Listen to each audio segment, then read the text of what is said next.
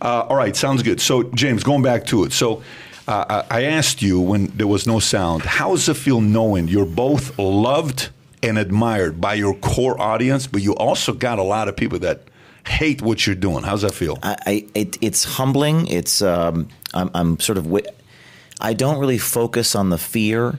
And I, and I think that then one of the things I write about in this book, American Muckraker, is the, is the sort of characteristics inherent in, in my colleagues and myself is that we're sort of very tunnel vision. So we don't really focus on those things. We know that they're there. We take rational steps to deal with them, but we're kind of focused on what we do.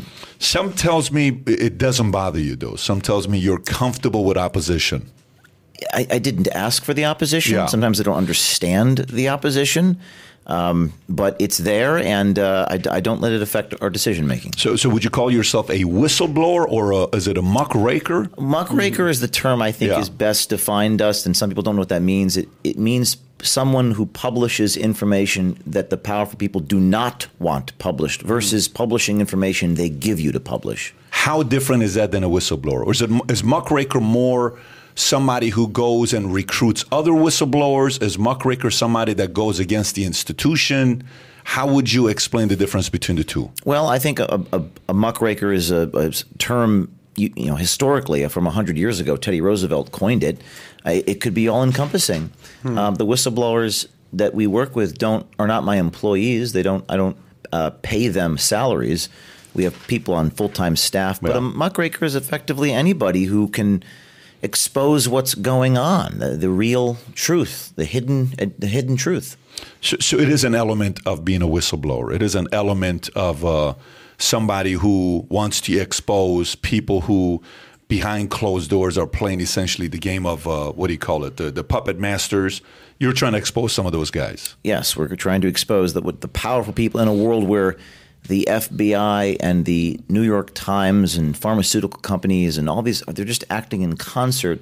It takes kind of an independent citizen group of people that are just the ordinary folks to expose it. Yeah, and it's it's it, the, the the concept of citizen journalism is on fire right now, where people are becoming the journalists due to this one weapon and tool that we all have right here. I don't know if you saw this guy that plays for Manchester United, the soccer player. What's the guy's name? Have you seen the story with this guy? What's been happening to him? So this guy, uh, pull him up, Manchester United soccer player, uh, uh, uh, soccer player. It should pop up. Uh, uh, there it is, right there. Go to the second one. Greenwood, Mason Greenwood. There's a video of him and an audio of his girlfriend recording their conversation having sex. It's such a weird. And, and by the way, he got fired. I believe they just let him go, and he's being accused for certain things. He she's saying, "I don't want to do this." And he's saying, "Don't make me do this." And then there's videos of her bleeding with, like, you know, he hit her in the face, and next thing you know, they let her go. Meaning, this thing is probably one of the most scariest or most powerful weapons that we have today, folks. If you don't know our guest today, let me kind of give you an idea who it is, who he is. Uh, James, I had a chance to read your book yesterday and uh, uh, finish it this morning. I listened to the audio of it. Uh, New York Times bestselling author. You wrote your book. I think it was called Breakthrough. Yes. Or Breakthrough. Um, he's got a, a organization he leads called Project Veritas, which I believe you started at 2011 or maybe 2012. One of those two years is when it kind of started growing. Yes. Uh, and he's exposed a lot of different stories. Uh, if you remember the one story with ABC, when ABC News Amy Robach was caught on hot mic saying network spiked Jeffrey Epstein's bombshell and she was trying to do this story and the story was leaked by you the video that was one of the stories that Project Veritas did uh, there's another story having to do with uh, uh, I mean, there's a list of them. Google executive. Recently, the one you did with the federal government nurse, I believe, that uh, was talking about vaccines. And the one video you showed where they're sitting there saying this person took their ninth or eighth shot or seventh shot or whatever it was. You exposed big pharma. You did something with a senator, pro Antifa high school teacher in California, admitting communism indoctrination of students. And the list goes on and on and on. Senior Google manager on search engine power said, You are just plain and simple trying to play God. The power in the search. Trump says not something, misinformation, you're going to delete it. If a Democratic leader says it, then you're going to leave it. So you've done so many of these things, going after Pfizer, going after all these guys. And here's, here's what I've learned about uh, whistleblowers. You know, everybody loves a whistleblower on their side and everybody loves a whistleblower on the opposing side. Because, you know, as kids, what are we raised to do? Hey, don't snitch, Tattletale. right? Don't tattletale, don't snitch. But there's a different. Uh, Snitches get stitches, yeah, as they snitches get stitches, but you grow up and you're sitting there, you're thinking you got to protect the whistleblowers, but are they really doing good? There is this uh, dispute that goes back and forth with people on both sides when it comes down to whistleblowers. How do you view the the the life of a whistleblower, the how we view whistleblower? Should people look at him as a hero? Should they look at him as divisive? How do you how do you view a whistleblower? Well, I mean, I, I the, this is book. There's a chapter in this book, American Muckraker, called "Insiders," and and uh, to be a whistleblower is to step outside the great chain of being, to not to join not just another religion, but um, but another world. And sometimes this other world is called the margins of society, but it feels like outer space. The metaphor that Ellsberg used, famous 20th century whistleblower. It's like being an astronaut and you cut your umbilical cord. You're, you're not part of the institution you worked for. You're not part of my institution. You're sort of floating out there. But I think, I think in, in this world today, um, I was just watching Joe Rogan's uh, uh, Instagram video as I was coming into the studio. what do you think about that?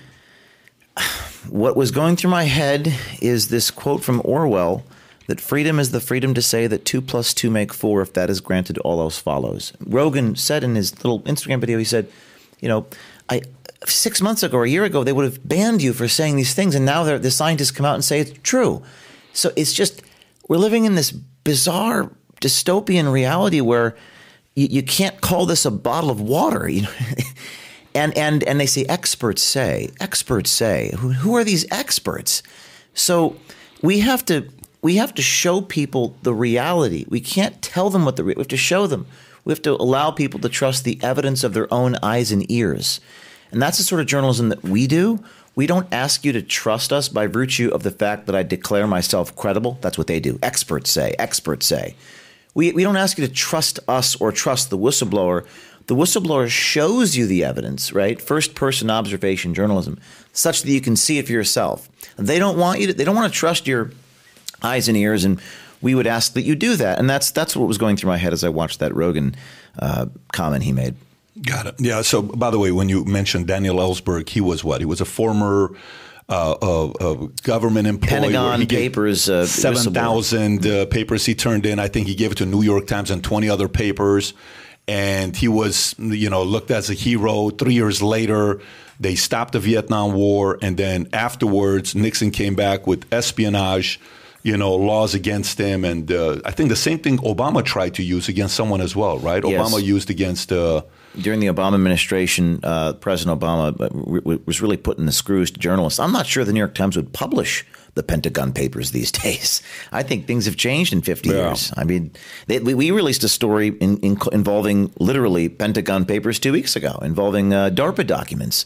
And I, I cannot obviously disclose who the source was. It was not Major Joe Murphy, the author of the documents, was not our source. But but those people don't they can't go to the Washington Post or the New York Times anymore. They don't know who to go to. There's not many organizations for them to go to except Project Veritas.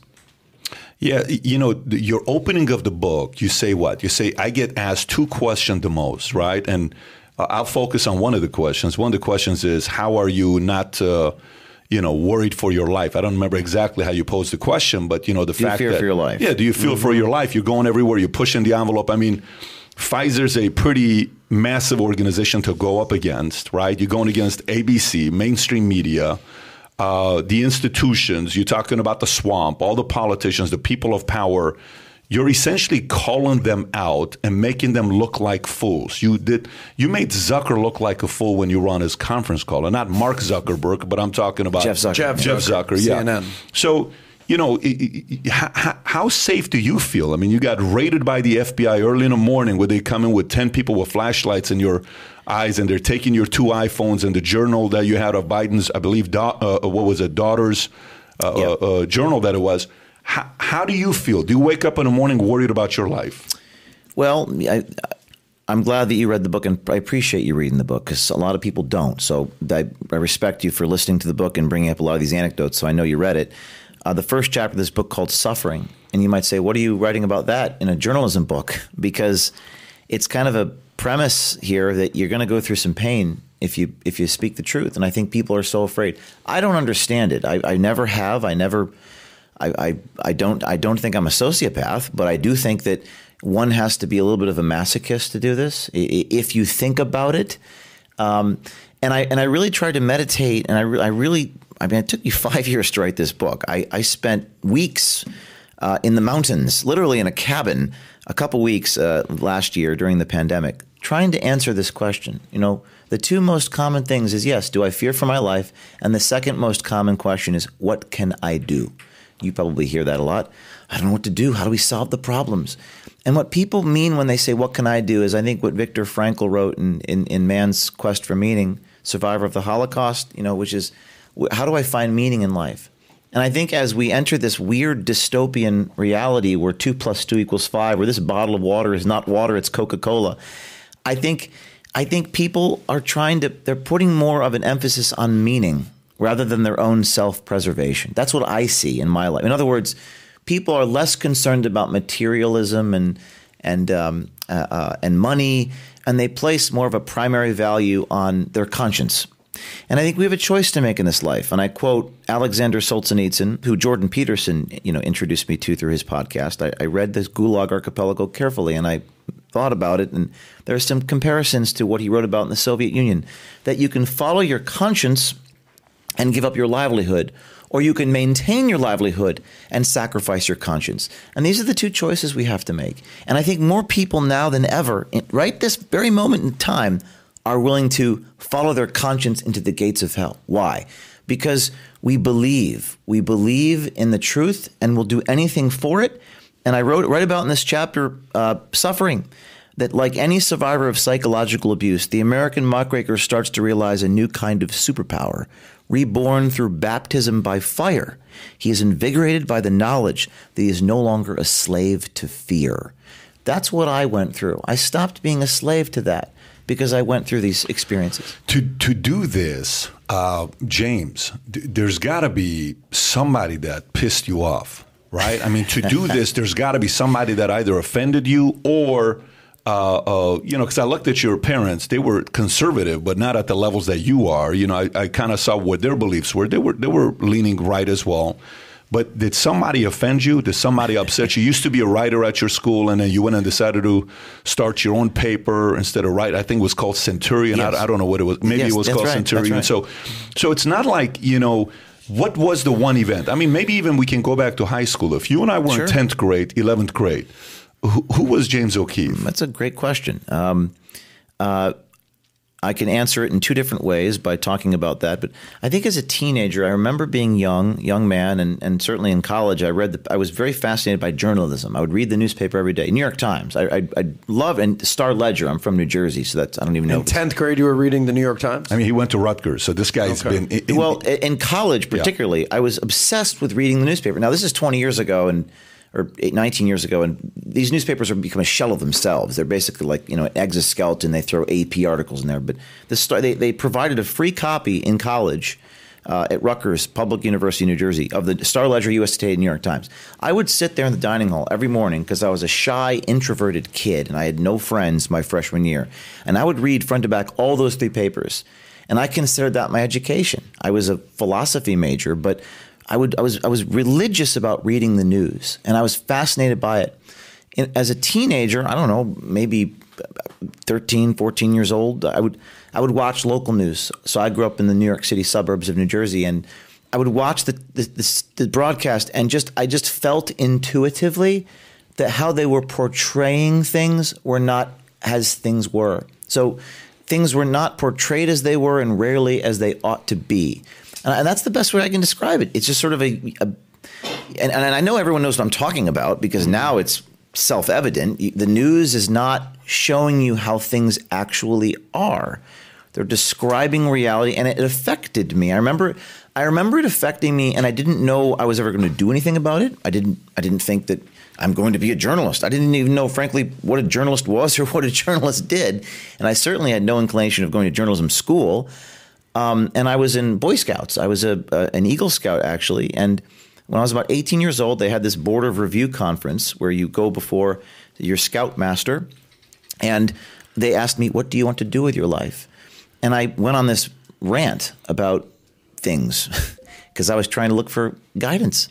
And uh, and he said, and I and I said things are not what they seem, and and and rarely as they should be. And he said, "Have you ever thought about going into journalism?" And that was the first time anybody ever said that to me. And I and I thought about that, and I didn't know what it meant to be a journalist. And then I went to college, and I read these papers every day, and I was literally reading the New York Times front to back, and I got angry at the New York Times. I said, "That's not right. It doesn't seem." You know, this is right after 9/11 and and the world events that were happening, and the op-ed pages. So I decided to um, uh, uh, write a column for what was the Daily Rutgers newspaper, the Daily Targum, it was called. And I wrote a column, and I started, and, I, and then I researched how the ratio of Democrats to Republicans of the professors at the university, and the ratio was 104 to 1, the imbalance of it. And the mm. imbalance of it affected me too. And I said, well, that's not right. There should be more ideological balance among the faculty. And, and then we can talk more about what happened next. But that was the the initial origins of so, so, the reason why I asked that is, you know, Adam, you know, he's uh, been a comedian before, and then from there he went into business and has done well for himself. You know, when you think about comedians, you'll typically the DNA of a comedian is a what? Somebody that maybe lived a rough life. So humor was a way of you know, just what's the word? Just way to kinda, cope or way to deal way to with, cope with yeah, it. Exactly. Yeah, so a lot, it's of, a lot like, of comedians have dealt with issues. And oh, they, and tremendous, this, yeah, right? Yeah. So then you you think about like UFC fighters, like GSP or some of these other guys. Mm-hmm. Their lineage to wanting to become great fighters was what they were bullied as a kid. So there was right. a form of them being bullied. Bodybuilders, same thing. What what did somebody piss you off? Did somebody bully you? Yeah. Did somebody did you live a rough life? Did you see somebody right in front of your eyes betray somebody and lie and they went to jail or something happened to them yeah. where you said, I just don't think this is right? Good question. I, I reminded me of a question. I think it was Candace Owens asked me, What happened to you? Or maybe it wasn't her, but someone said something, mm-hmm. someone did something. Why does that question keep popping up though, James? No, it's actually only the second time I've been asked the question, and I and I'm not a psychologist. I, I, I but let me attempt to answer it. Um, the only thing I can say about my childhood before this teenager watching local you know Fox Five New York News was I, my grandfather and father. I was raised. I did have an unusual upbringing in the sense that I, I, was doing property maintenance with my my father and grandfather. I'm the third, James O'Keefe the third. My grandfather um, would would wake me up in the morning and we'd go do work on the houses every morning, paint and, and landscape and do roofing and plumbing work and I guess it, it, was looking back was like kind of like uh, a, a, child uh, uh, slave labor. I don't resent it. I think it's it's it, it, was formative and taught me values and hard work. But I did not like the work. Um, I, I, never took to it, uh, uh, and th- we would work all weekend and every night during school, and and we we, you know, I told this story before, but since you asked. Um, uh, you know that was very formative for me. It was a sort of indefatigability that my grandfather and father instilled in me, very tunnel vision. So we would work on these homes, doing everything ourselves. We didn't hire any labor.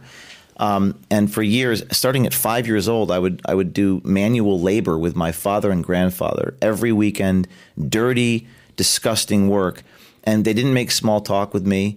Uh, my father never never did. Um, I wanted to, um, but we never made small talk. We just work, work, work, work, work, and and I hated doing the work. I I, I it just detested it. I'm a very creative person. I always have felt that. And I would daydream during the work and I would think about things, but I was forced to do this. So, my only, and I'm not a psychologist, I'm speculating here, but I, I suppose that they instilled in me something I n- didn't necessarily have when I was born, which is this tunnel visioned, almost maniacal drive. Although they gave me that, but my my passion was different than you know, you know, PVC pipes and and and uh, roofing. My my passion was we was exposing and artistic. So when you combine those two things, but I don't. No one ever really pissed me off. It was more just the hard work that I did that I guess instilled in me. James, uh, you know, Pat asked that question to quite a few people, like, who were you in high school? Because I think what you do is very unique, very unique. There's not like who did, who else is like James O'Keefe? It's like I don't, not that many people. Well, thank so you. I, I guess. Well, yeah. I mean, it's very unique what you do. Whether people you know love what you do or ardently oppose what you do. But I think the reason that he's trying to get to this is like trying to understand who you are. And you used a couple terms that I want to ask you about. You said, "Yeah, I guess I am a." Um, would you, uh, you uh, masochist? Masochist. And then you and, I, and you said something that was I kind of caught me off guard, and I don't want to gloss over it. You said as a freshman, I had no friends. Yeah. And I sat there and read the newspaper. Yeah. And for me, that's and even for Pat, that's always been a person that thrives on camaraderie and friendship and banter and joking No. and have and having fun like that. You were I don't want to use a loner, but you said you had no friends and your friend was the newspaper and you started to Yes. develop these beliefs and these thoughts. So I think that's ultimately kind of where Pat is going is like why did you have no friends? How did having no friends lead to basically where you're at now? I don't know. I don't know if I'm qualified to answer that question. Well, there's I'm- nobody else more qualified than you to answer can, this question. All I can do is give you the facts. Yeah, give, you- sure. Give you what what my life was like, and maybe someone can draw conclusions. I, I didn't. I was a sprawling state university. It was you know fifty thousand people.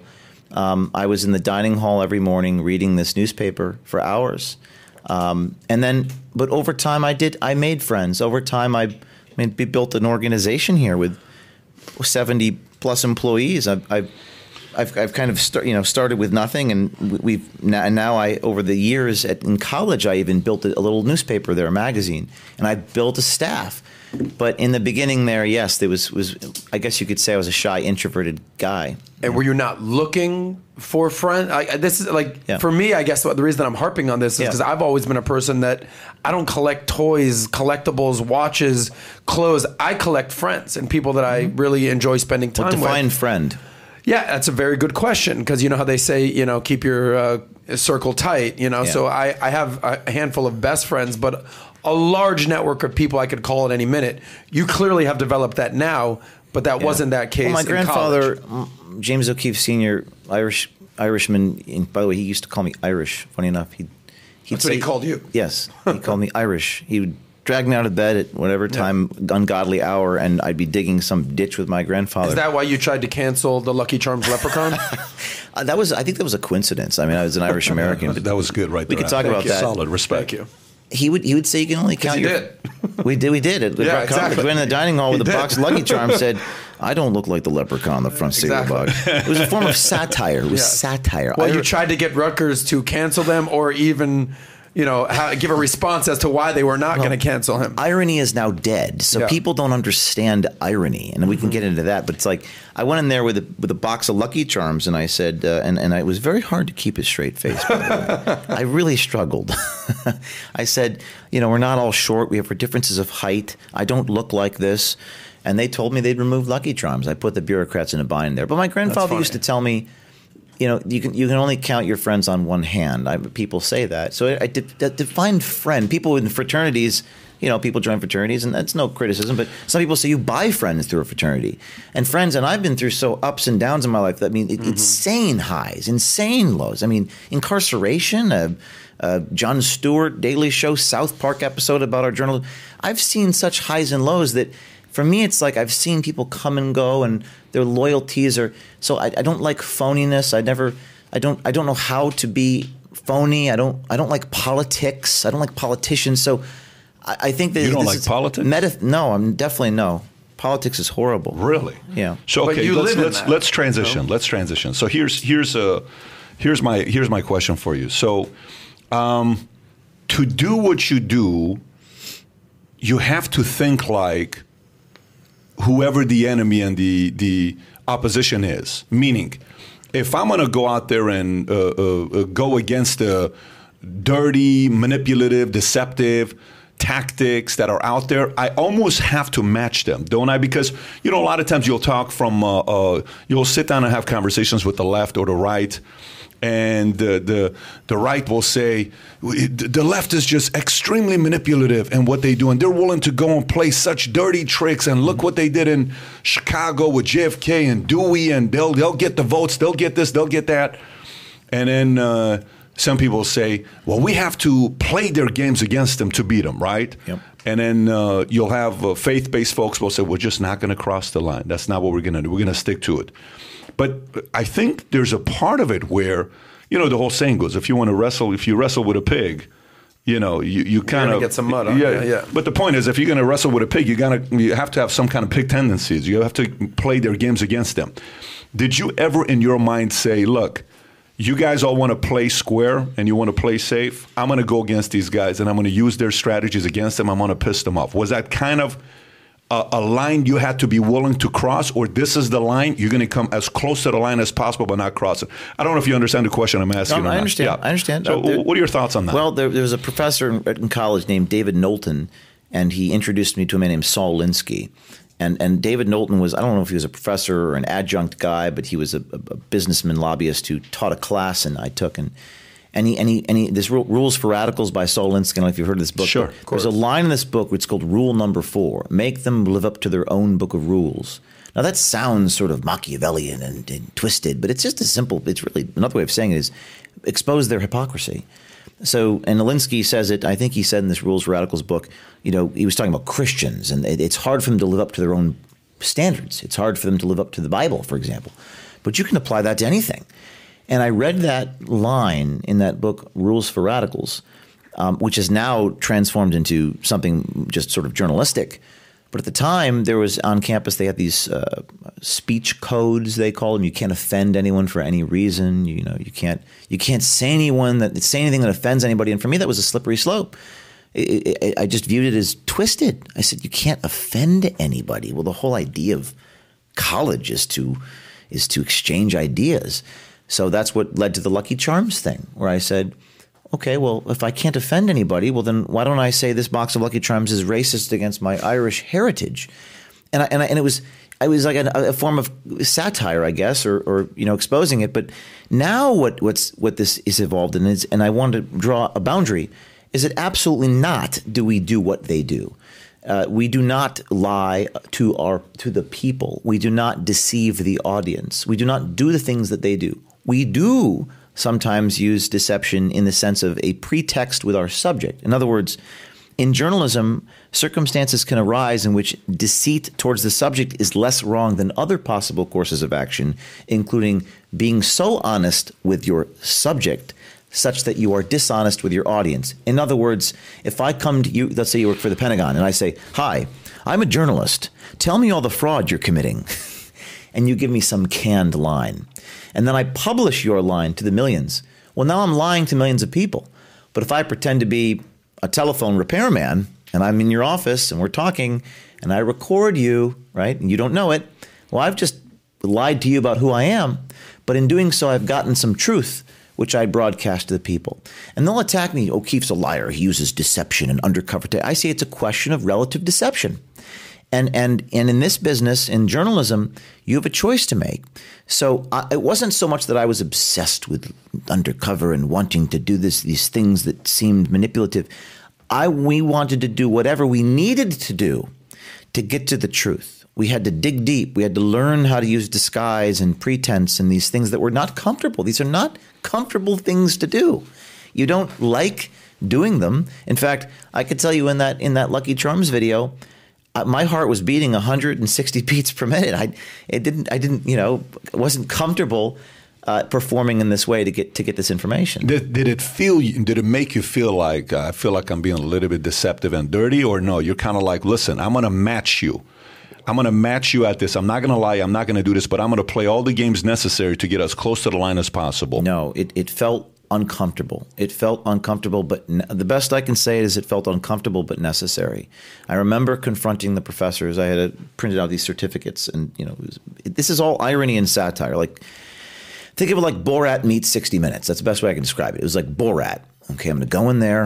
I'm going to pretend to be this so I can expose the reaction and expose Yeah. the, the, the, the, the, the speech policies. I felt so uncomfortable. I forced myself to do it. Forced myself to do it. It, it. It's like, you know, doing something you hate doing, frankly. Like I had to stick my little child arm down a sewage pipe. I, I, I just forced myself to do it because I said, this must happen. I must do this, you know? Do you have a family or no? No. uh, Kids? My, my parents and my sister. No, no kids. No children, no. Any plans of ever having kids? I would love to have kids. Oh, so you would. So it's not like you don't want to put them through what you're going through, where your kids go to school and maybe you name them after James O'Keefe, and hey, is your dad James O'Keefe? He is, and so you're comfortable having kids and would, put them I would- through. I would like to have kids. Okay, fantastic. Well, that's good to know. So, so going back to that, you know, I, I asked this question because, okay, so one, you you you once to prove the point about the border, you dress like Osama bin Laden. I don't know if you can pull this up. Sure. You dress like Osama bin Laden. You cross the border to prove a point. to say, here's how bad the border is. If you can go to images, and David, if we can show this, this is James O'Keefe, okay, right there to the right. If you can show that. Another time, I think you went in uh, uh, acting like you're a pimp with a prostitute, right? Yes. Who was that that you were trying to expose? That was That, that was a group called Acorn.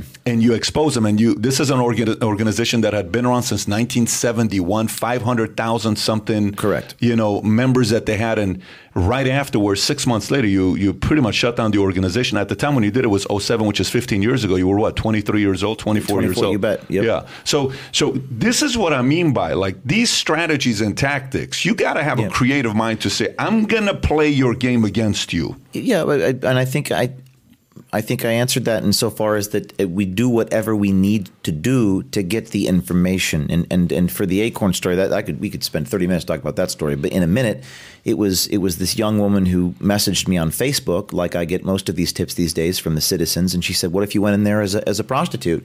And this was a this is a government. you're telling her she's telling well, you she's giving me this idea on a Facebook message in 2009, and we get our tips and ideas. And at the time, I was I was nothing. I had no money. I had no organization. I was just a filmmaker with these ideas.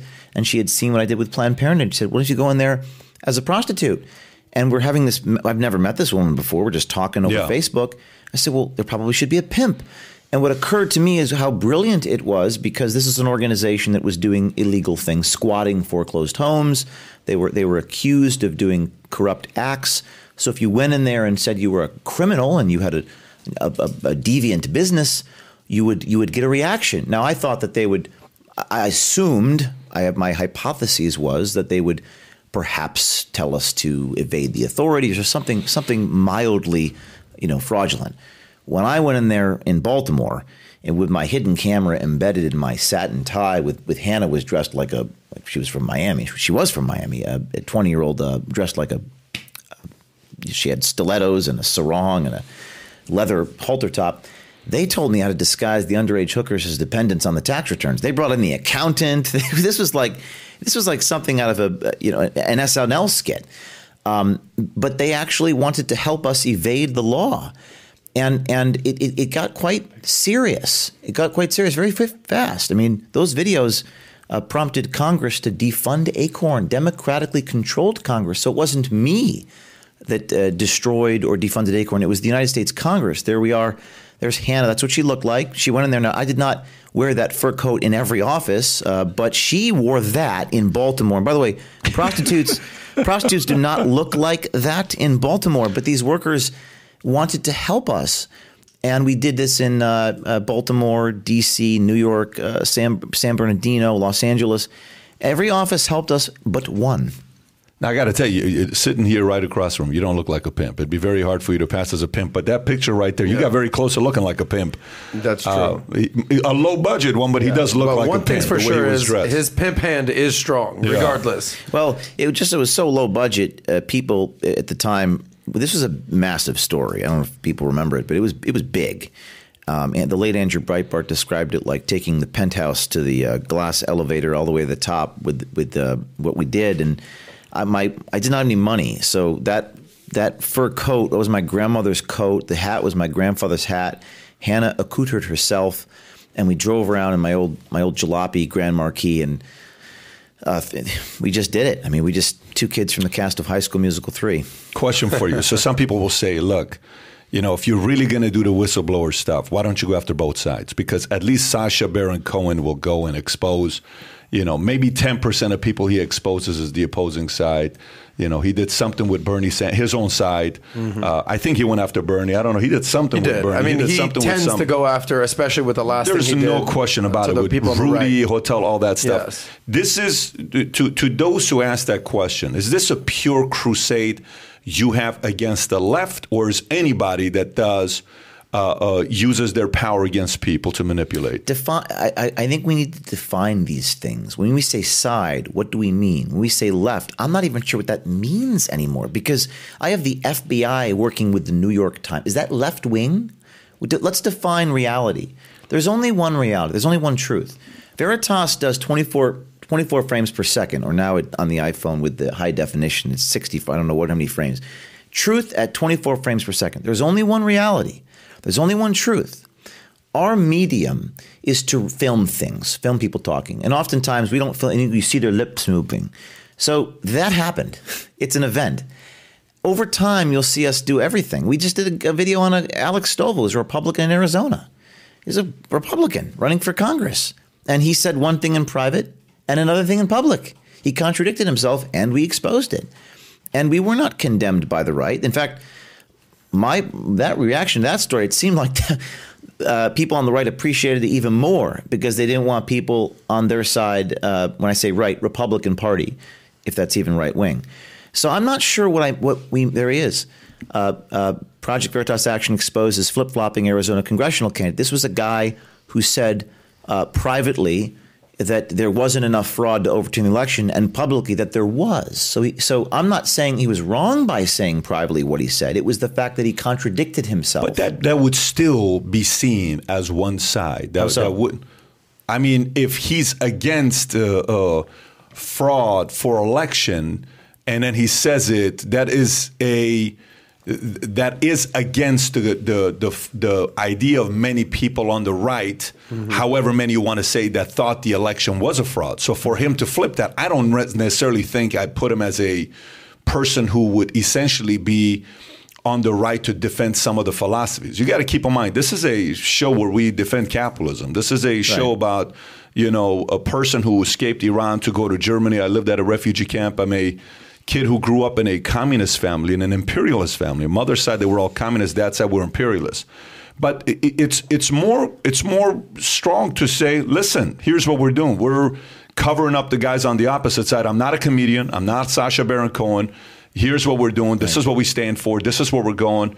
Uh, but at the same time, there is a big audience out there that will say you target mainly one side. And and and you know what? They're going to say that until they stop saying it because we have people coming to us now, like like I say, the DARPA, the, the Marine Corps major who wrote. Which, the, by the way, there's nothing wrong with that. I mean, you're going against if you're going up against the government, that's well, what you stand here, for. But here's two two two quick responses. Here's the irony of them saying I go after the left by exposing CNN. There, there's an admission there. Are you saying that CNN is left? Are you saying the New York Times is left? Is the FBI left? Is our Federal Bureau of Investigation left? Are our pharmaceutical companies left? Is this guy left? So at a certain point, that argument is it's over. What's going to happen? There's an asymptote on the on to borrow a mathematical analogy. That asymptote will approach, you know, zero, and and people are going to come to us where they can't go anywhere else. CNN, uh, the, the network CNN gives a, a, deliberate false impression daily. They, they, they say that two plus two equals five. We got a guy at CNN saying, quote, we're propaganda, the control room director. He said, we're propaganda. And he's talking about the death numbers on the screen. His name was Chester, Charlie Chester, C H E S T E R. This is probably one of the biggest investigations we ever did. I was most proud of this one. And he goes, why can't it be higher? We need the deaths to be higher. More people from COVID need to die, so we have higher death numbers. Higher death. This is what this guy is saying. I didn't say it. He's saying it. You can see his lips moving. He's being secretly recorded at a bar. So these networks, there it is, quote, if it wasn't for CNN, I don't know Trump would have gotten voted out. Now, I did not entrap him. We did not tell him to say these things. We asked questions.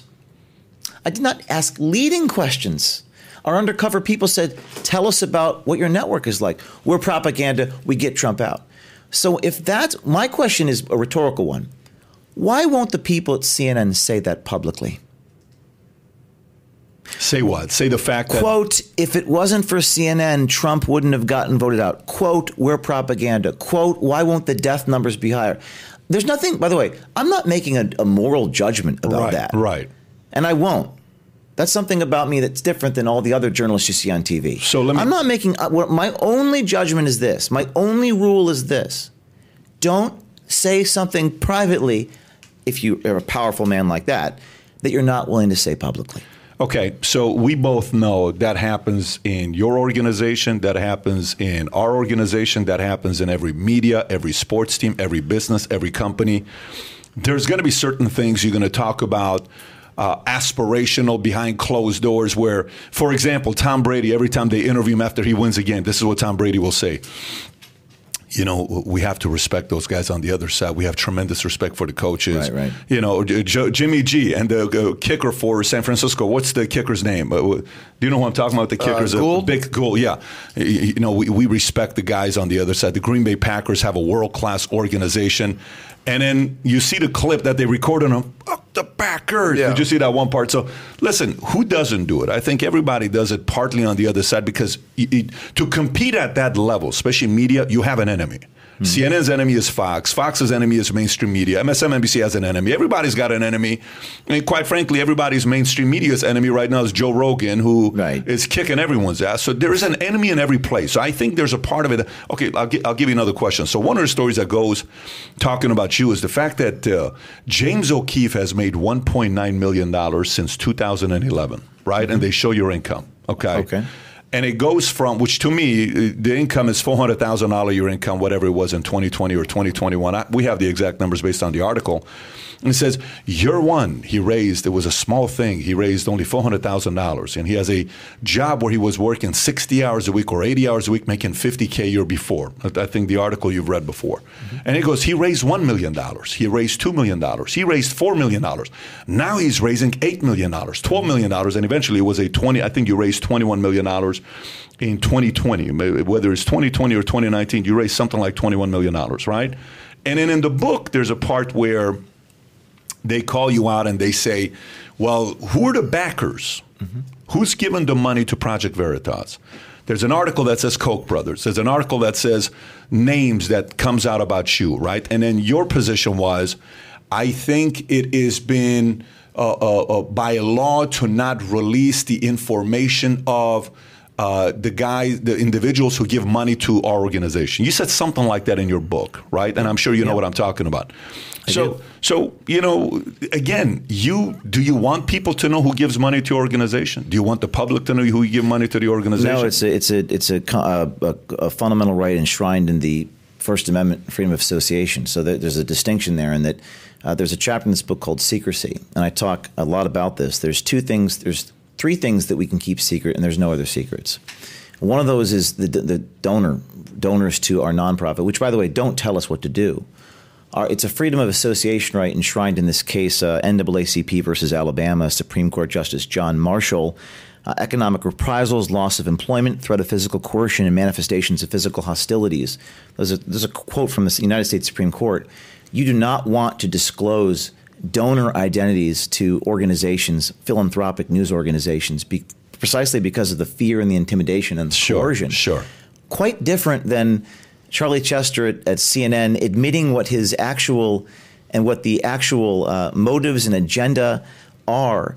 Um, and if I was doing that, people should expose me because these people have a trem- tremendous power, and it's their and it's their ability to manufacture the public's consent. You know, I think that informed consent in this country is critical in the American founding and this sort of Jeffersonian ideal of the, of the, of the public's right to know, which makes us much different than any other country in the history of the, the world, perhaps, right? And, and the American experiment and the, the American ideal that people have to have access to actual information. And the only way for them to do it, by the way, I'm a 501c3, the economics of Project Veritas. You're right. People talk about how the money we raise. We have 100,000 donors that give us this money. I started with nothing. I mean, they, they were saying I was funded by right wing billionaires when I literally was broke and and destitute on my credit card. Well, were you? Did you ever? w- I Were was you, so I was so broke with that Acorn store. I took Yeah. the Chesapeake Bay Bridge because it was four dollars less. People thought I was nuts. Yeah. So they project what it's all about. so the story about Koch brothers, Yeah. that's, that's a lie. That they never participated in helping you out with uh, Project Veritas. we don't disclose our donors. Okay, I mean, it. for all you know, Hillary Clinton is funding us. It doesn't matter. Well, that would change the story. That, It- now, it- now you got Babylon Bee's got a story to but write it about wouldn't. you. But it wouldn't change the story because the re, the things that we're presenting are real. And and Upton Sinclair, you know, people forget that like you know Nellie Bly and Sinclair and, and Lincoln Steffens, they were all socialists, and you know what? More power to them. If you have an agenda like this, but what you what you shouldn't do is you shouldn't deliberately mislead and give a false impression to your viewers. It's not as much the motive or or your political agenda. Yeah. It's that you tell a deliberate untruth to people. It doesn't matter who's funding you. It matters whether you're deliberately telling an untruth. Yeah. So, for example, like this story, the, the Forbes story that was written November 11, 2011, which was a couple months ago. You've read this article. You're a guy that follows this stuff. Uh, 1.9 million since 2011. Mm-hmm. Okay, that's what? That's uh, 10 years, 11 years. I don't care how much money you're getting paid for that. So you made four hundred thousand dollars last year. After t- you live in what state, by the way? You live uh, Westchester, New York. Okay, so you're broke, is, is what it is. No, I mean, seriously, with you. if you're making four hundred grand a year in New Well, York, I mean, fifty percent, you got two hundred grand left to yourself. Well, here's an interesting thing about economics because I, I think it's a fascinating question. We're a full philanthropic news organization. Now, you know, there are billionaire uh, chairman of media companies who Yeah. settle lawsuits. We've never settled a lawsuit. So it'll cost me two million dollars to get the jury verdict in the court case. Two million. I could have. We could have given this someone fifty thousand dollars and settled the lawsuit. Why would we not do that? Well, if you're a businessman, if you're if you're if your imperative is cash money, if you want to keep money in your pocket, you're a masochist. If you look at this and say, I could spend fifty thousand dollars to make the lawsuit go away, or I could spend two million dollars, go through discovery, go to trial, and I might lose. Yeah. And we've never settled a case, and that's why our legal bills at Veritas are some some years five million dollars a year, five million, and all proceeds from this book goes to our organization to pay our reporters' salaries. But the economics of of journalism, there's no business model for investigative reporting. It's self-evident. Um, all of the corporations have slashed their investigative bureaus because it's too expensive. It's it's too painful, and that's why our, our model is the 501c3, the nonprofit philanthropic model. I mean, the, story continues to say, well, Mother Jones, liberal magazines, pays its president only 225 and they generated 6, 16.6 million. The Daily Caller News Foundation, which publishes conservative content online, pays their chief development officer 138. Okay, and they keep going with all these other stories. Judicial Watch, another uh, right-leaning group, pays its treasurer $395,000 and they go ProPublica. Anyways, they're telling all these stories. Here's here's kind of where, where where I'm going with this uh, part here. So if somebody from your own organization went out there and said, "Listen, I work for James. The other day he offended me because he made a joke that really upset me. He made a comment about the Chiefs losing and how excited he was and how dare you say anything about Pat Mahomes, right? I have access to all the people that give. Here's a list. I give it out. You wouldn't care. You'd be like, okay, that's part of the whistleblower game. Which which list? The, the uh, Whoever the, the donors are to you, that would, would be part of I, the. I wrote a whole chapter in this book about this, and I'm and I'm writing a, a book about journalism ethics. I'm writing a manual because no one has really ever done this before. So I'm trying to define the boundaries, and this is a very critical point. There are only two things we keep secret, because really, because really, underlying your your your line of questioning here is this notion of hypocrisy. Like mm-hmm. James O'Keefe, you probably you're, it's your cross to bear. You probably do things in private. And my answer is, listen, I, we all make mistakes. We're all human. But there are two things that, so help me God, I will not disclose because it, it is enshrined in the fundamental values that we hold as Americans, which is number one, the rights to protect our sources and the, and the right to protect our donors. By the way, if the United States Supreme Court were to order me to reveal who released that document from the Pentagon, I would be held in contempt of court and go to jail to protect my source. The, I, w- I would, uh, like Jack Anderson, uh, the legendary muckraker from the 1970s, I would, I would submit to Your Honor that you're, you're in error, and I would not, I would not oblige with that, and I would, and I would, this is, I would be, I would, be, I would have to face incarceration in perpetuity rather than disclose my, my source. This is, this is enshrined in, in the DNA of the First Amendment. You don't disclose your source, and you don't disclose if the NAACP, to, to borrow an analogy, um, in 1958 were ordered by the Supreme Court to disclose who donates to the, the uh, you know an organization that protects the rights of African Americans. That w- that's what that case was about. So when you when you ask me, well, what if they published your information? I'm sorry, but so help me God, there are two things I will never disclose, and I cannot disclose. Oh, by the way- because to do so Yeah. would be anathema to the very to the very things that give us the First Amendment in the first place. Okay, so no, no, no donor has ever been. Uh, of course, the people that are trying to disclose these donors don't share a, a, a faith in these principles. They don't like the First Amendment, and and and that's the only public policy issue that I take a stance on. Anything else, I don't really have a political views. But on this, on this, here I stand, I can do no other. And that's why I wrote that chapter called Secrecy, because I, I meditated on this and I realized everything else I have to have disclosure on. And by the way, we do file a tax return and we put it on our website. Do you know any other news organization that does that? No, we do. We, we publish that 990. We we disclose everything. We go through discovery and litigation. I've been deposed more times than I can count. By the way, I like depositions. I have a good time being deposed. You know why? Because I got nothing to hide. You know who doesn't like being deposed? The New York Times. They're scared of that. You know why? Because they have everything to hide.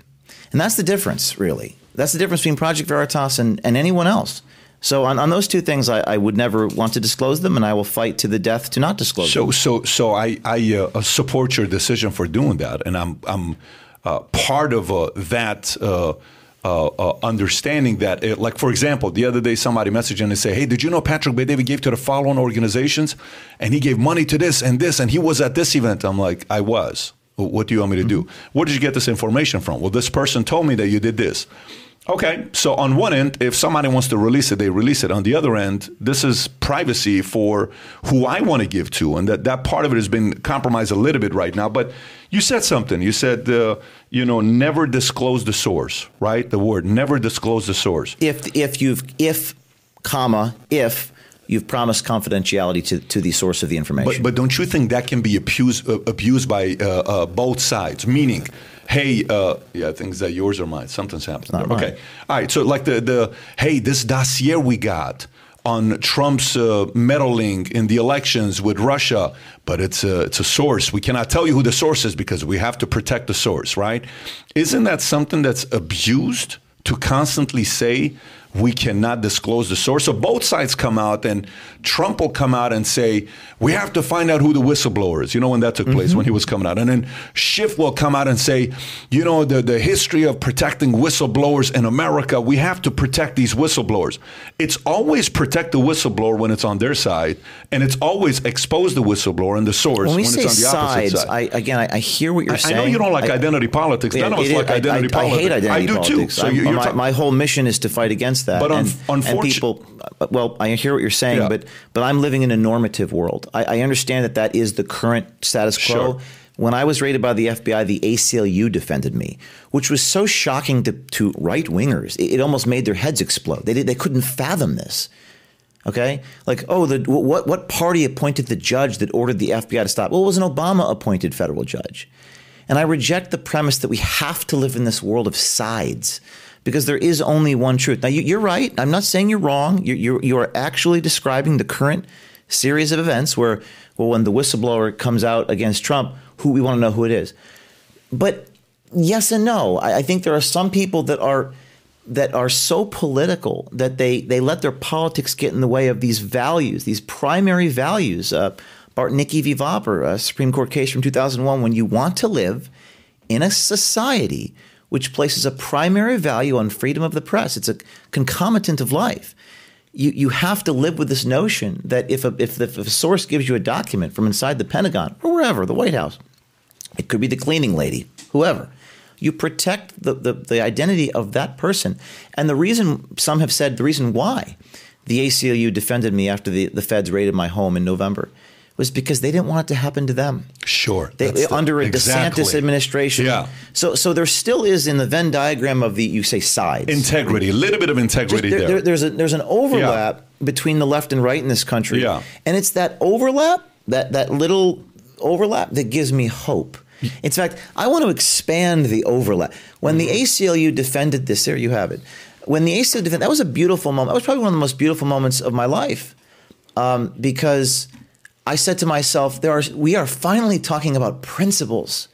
We are talking about the things that, and I'm going to sound like a hippie here, so forgive me, but I believe, mm-hmm. I actually believe this. The things that unite us are so much more powerful than what divides us. They ask us to focus on our divisions, but that right there is beautiful. That is, in, that's an incredible moment. And, and, and then you have to say, why is the ACLU defending James O'Keefe?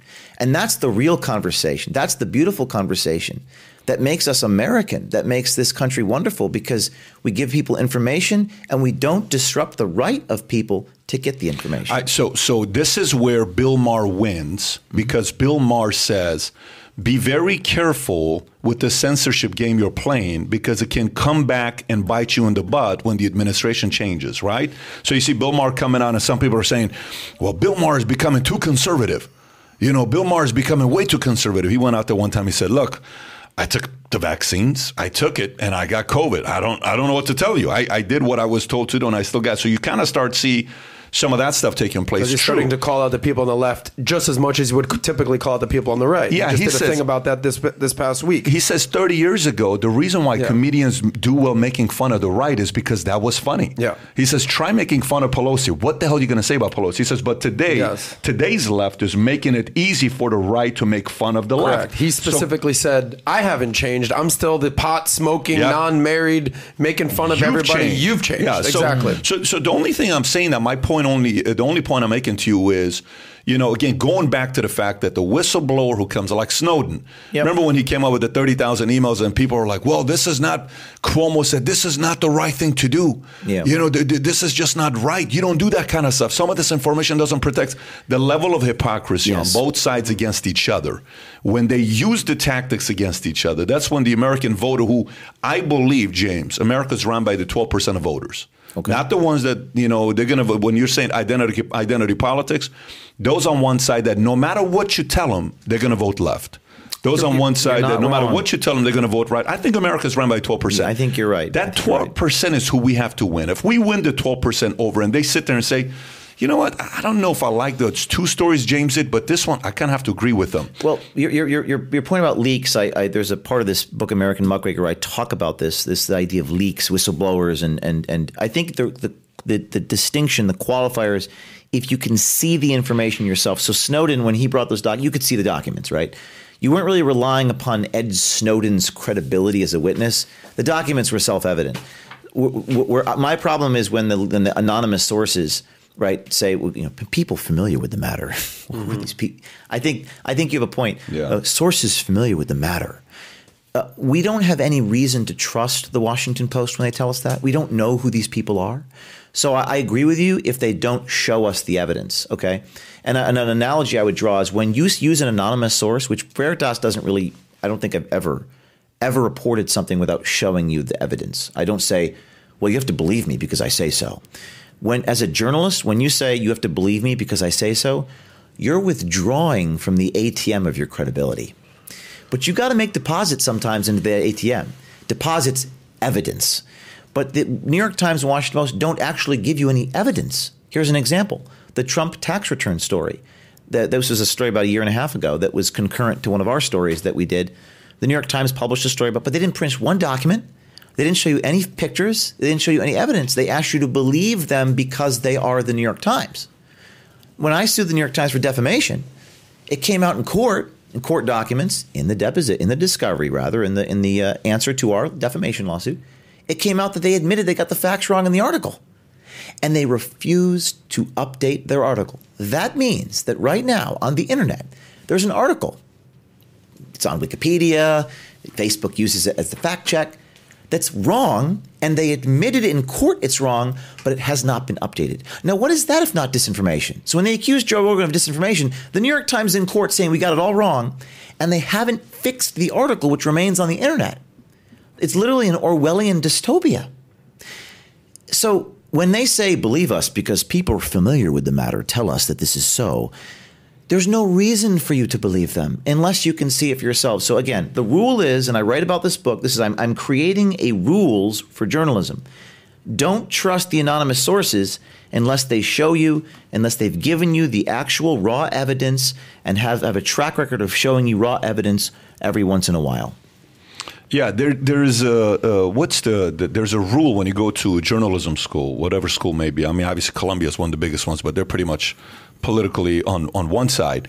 What is the level of accountability that journalists have? None. Well, None. but there is though. There there used to be. I mean, if you go back years ago, they were held accountable for certain things that they were supposed to investigate the truth.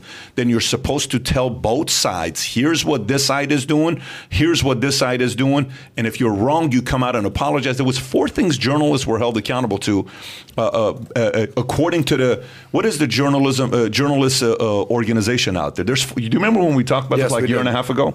Um, anyways, I don't remember It's that. kind of like the Hippocratic Oath for journalism. yeah, the, the the they have something. Uh, Society of Professional Journalists has a has a, a code. Uh, I can't recall the, the, the rules of this code, but uh, I think the press has an important obligation to police itself. The media has no self policing mechanism, so the press, you know, there's a need for self examination and a and a degree of open mindedness to the criticisms that are leveled against it. But what's happened, I think, it's about integrity. Um, and, and there used to be a lot of libel lawsuits. Actually, people forget in the 1980s, you know, 60 Minutes was sued many times, many times. Now the rub on me is that they attack me for being sued. well, I've won every lawsuit, so we can talk about You've that. won every lawsuit. Every single one. Yeah, I've never settled a lawsuit. Personally, myself, James O'Keefe, not Project Veritas, I settled a lawsuit before Project Veritas was created. I never settled a lawsuit again. We've we won every case. But media settle lawsuits all the time. I mean, CNN or uh, Washington Post settled with Nick Sandmann. That was the young man with the Native American in Washington D.C. And they're not attacked for it.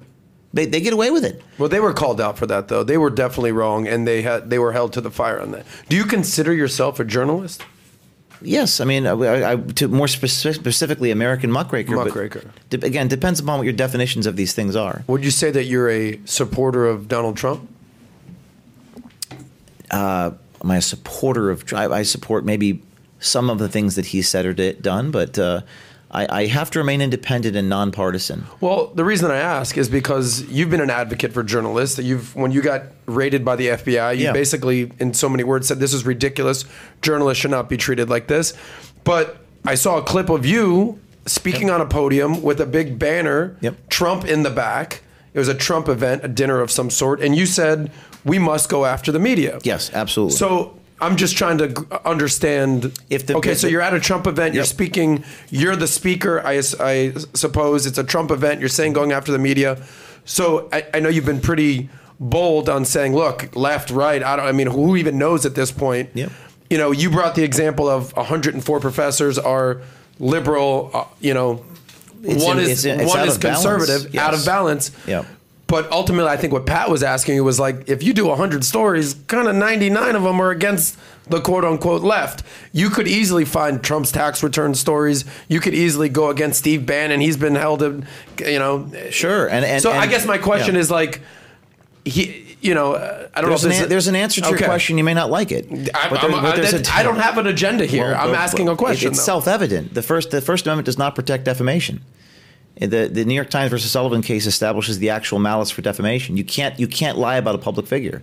So when I say go after the media, it is it is consistent with First Amendment principles to expose what the media is doing wrongly. That's consistent with the First Amendment. The First Amendment does not cover intentionally lying to people. So when we say, I mean, I think one of Trump's virtues, something I did like about the president, was his highlighting the fact that we shouldn't necessarily trust everything we're told by these media. And by the way, don't take my word for it. You can look at our stories on CNN and the New York Times, where we've exposed these people that have admitted they're lying to people, and that's not that's not what the First Amendment was designed to do. When Jefferson talked about we need newspapers more than we need government, um, it, it, it goes back to this this this ideal. And by the way, I've also spoken at Duquesne University. I've spoken to groups that are hostile to me, and behind me was, you know, Duquesne University and Marty Baron and Dean Baquet, and and if and if and if the ACLU wants to have me speak, I'd love to speak there. I'll speak anywhere. I will speak, as my mother and sister once said to me. If there's only one person who's going to listen to the truth that you need to speak, you speak it. So if if the if a Key West uh, Republican group wants to have me, or if uh, Duquesne wants to have me, or I don't know what we're referencing there, but any place with a banner behind me, PBD podcast. If I can if I can speak these principles, I will speak them, and I and I agree with with certainly some of the things that Trump has said about the media. Yes. Okay, so how about we now that we've done a lot with you, let's go into some current events if you're okay Now, with that. I don't know what the protocol is, but would you mind if I take a bathroom break? Oh, go for it. You go ahead and Sixty do seconds. You go. Um, you'll be the third person in the history Oh, of Keith. podcast that's done this. You just ended up on the soy boy Yeah, list. I'm sorry. I, I know. No, I, go for it. Go- Maybe go this is a moment. Maybe I'm being exposed on, on the record here. I say we follow him to the bathroom. Make sure he's not Nah, checking nah, any he's notes. okay. Uh, no, no, no. I'm, I'm, I'm trying to hydrate it after my Project Veritas Yes. musical. I'll be right back. I'm Alan, so do you know where the bathroom is? I do, sir. Okay. All right, sounds good. While you're doing He's that, the third Adam, member now. You were the first. Tom was was, the- the second. Tom- yeah. He's the third. Yes. Have you done it twice or have you done it Uh, once? just once. I was okay, guilty of folks. it So once. here's what we're going to do when he comes back. We're going to cover the Joe Rogan, Spotify, Neil Young story, as well as Harry and Meghan, who urged Spotify to stop COVID nineteen misinformation. We'll cover that. We'll cover all the different names I came up with: Willie Nelson, Bruce Springsteen, Barbra Streisand, Queen, Paul McCartney, Rolling Stone, David Grohl, a bunch of guys that are going against Spotify. We'll also talk about Canadian truckers. But meanwhile, you and I. Why don't we talk about uh, uh, Brady's retirement? You know, he, he came out and just said, you know, he hasn't said it yet. Even his father contacted uh, David. If we can close that door, even his father contacted ESPN. TMZ reported saying, "Look, this guy hasn't announced retirement." He contacted the chief saying, "Listen, not the the Chiefs, but the Roger Goodell, you're saying? no, no, the Bucs saying, Oh, gotcha, the Look, I haven't made my decision yet. Where do you stand? Do you think he is retiring, but he's upset that story I- leaked?" Yeah, well, how could you think he's not retiring at this point? Why would that even come into the atmosphere and people talk about? Could you imagine if that's actually not true? And he's like, "I'm actually coming back." What a is so- nonsensical. Brady is so maniacal Yeah. that it, I think Brady may have had a conversation with a few people thinking about he's Mm-hmm. retiring and that hey, here's kind of the direction I'm going. Somebody leaked it. Brady behind closed doors is so pissed off that they leaked it because he's always wanted to control the narrative. He Right. wants to come out and say, I'm retiring with a video or a message. You know how he typically does it with a video that comes out? And uh, imagine if he flips and he says, you know what? The hell with you guys. You did that. I'm going to go one more year. Well, if there's anybody that could basically flip it on us, it's someone that's basically saying, "You think you're going to control the Yeah. narrative about me and my life? No, I'm coming back. We're going to run it back." Yeah, Edelman came out and he said, "I'm gonna miss you, babe," or something like that. You know, on Twitter. Who and said stuff. Edelman. Oh, Julian He said, "I'm gonna miss- Edelman, Yeah, yeah. he said, "I'm gonna miss, you, babe." Specifically, Yeah. babe. Well, he's a, you know, they, they, they got a little bromance Yeah, going they- on they over sure there, those do. two. But They could you imagine if this is a quote unquote fake news story, James O'Keefe type vibe, where, you know, we can expose the media for getting it wrong. Yeah. And next, next thing you know, he's coming back. So ultimately, the question is do you think he is, in fact, retiring? Um, uh, uh, I I have to tell you, I think the conversations took place. I think he is so pissed off right now. I think he's so furious right now that it leaked to anybody else. I don't think he's the type of guy that would want the story to leak. I think he's lost his mind with being furious. He wanted to do it his way, Yeah. and it kind of changed it up. But you know, there's some people that are upset, saying, "Listen, there's one." Because we were at the birthday party. It was the, uh, the Tico's birthday party when we heard the Tico, announcement okay. about uh, 10 him- years old. 10 years old. He'll turn, turn 10 tomorrow. And uh, people are like, no, he didn't. He didn't retire. Yeah, he did. No, he didn't. Yes, he did. TMZ saying he didn't. So I don't know. Do I think he's going to go? I think he can play one more year. I think he can play one Well, more he year. He led the league in, in Yards. yards, uh, yards Yeah. uh, touchdowns. Uh, yeah, but did you see the attempts, game? Did you see his last game when I he mean, lost? he was not going out without a fight. No, no, but did you see? He, it, it it almost was. You know, you you looked at his face at certain moments. It was kind of like, do I like afterwards, especially? Yeah. Do I really want to go through this one more time? Because think about it if you're him right now. Here's what you're thinking about: Who are you going to put around me? Okay, Uh, I need a little bit more help. I, got hit a little bit too much. Okay, maybe I'm Antonio Brown nonsense. His the- best receiver the- went out for the, the- season. He had a couple other injuries. Like maybe he's sitting there saying, "Can I do this one more time?" What other record is there left for him to break? but you actually a week ago were saying there's something about the way he did the press conference. You were the, actually Well, the one saying that there was writing on the wall. Yeah. No, I think I think I've never heard him speak that language. You'll know when somebody speaks a language. Like for example, you're sitting with your buddies and somebody says, "I'm not gonna lie to you, man. You know, I'm just sick and tired of being married. This is like freaking very hard." Or I'm sick and tired of being single. You're like, "This guy's never talked like this before." There's something going on there. There's something going on there. Okay, folks, we got James back here. O'Keefe, are you a NFL fan, Tom Brady fan? Do you want to weigh in on this Well, retirement? well, I used to be a Bills fan when I was growing up. I loved the so Buffalo sorry, Bills. man. A lot of L's in that Bills. That was uh, eight, nine years old, and they lost their fourth straight Super Bowl. I cried. My dad had to say, "It's just a game, son."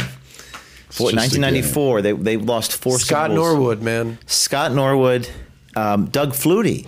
Remember Doug Flutie? Of course. He was my hero in, in high school. I loved Doug. Boston College. Came out of CFL, no? Didn't he start off Yeah. with uh, CFL? I went and- to Giant Stadium, then Giant Stadium in a Doug Flutie jersey. Uh, Jets fans, worst fans. I'm dressed as a Bills fan at Giant Stadium, and they're like throwing Flutie flakes at me. And uh, but I loved Doug Flutie. He was my my favorite growing up, and I'm sad to see Brady retired. So I so when I came to the states, 1990, November 28, the football teams you had was Cowboys. You had a few different teams. I was a diehard Bills fan. Thurman Thomas. Really? Oh, BB, Bryce Paul, Wow. Andre Bruce Reed, Smith, Bruce Smith, Andre Thurman Reed, Thomas. Thurman. I mean, Jim just Kelly.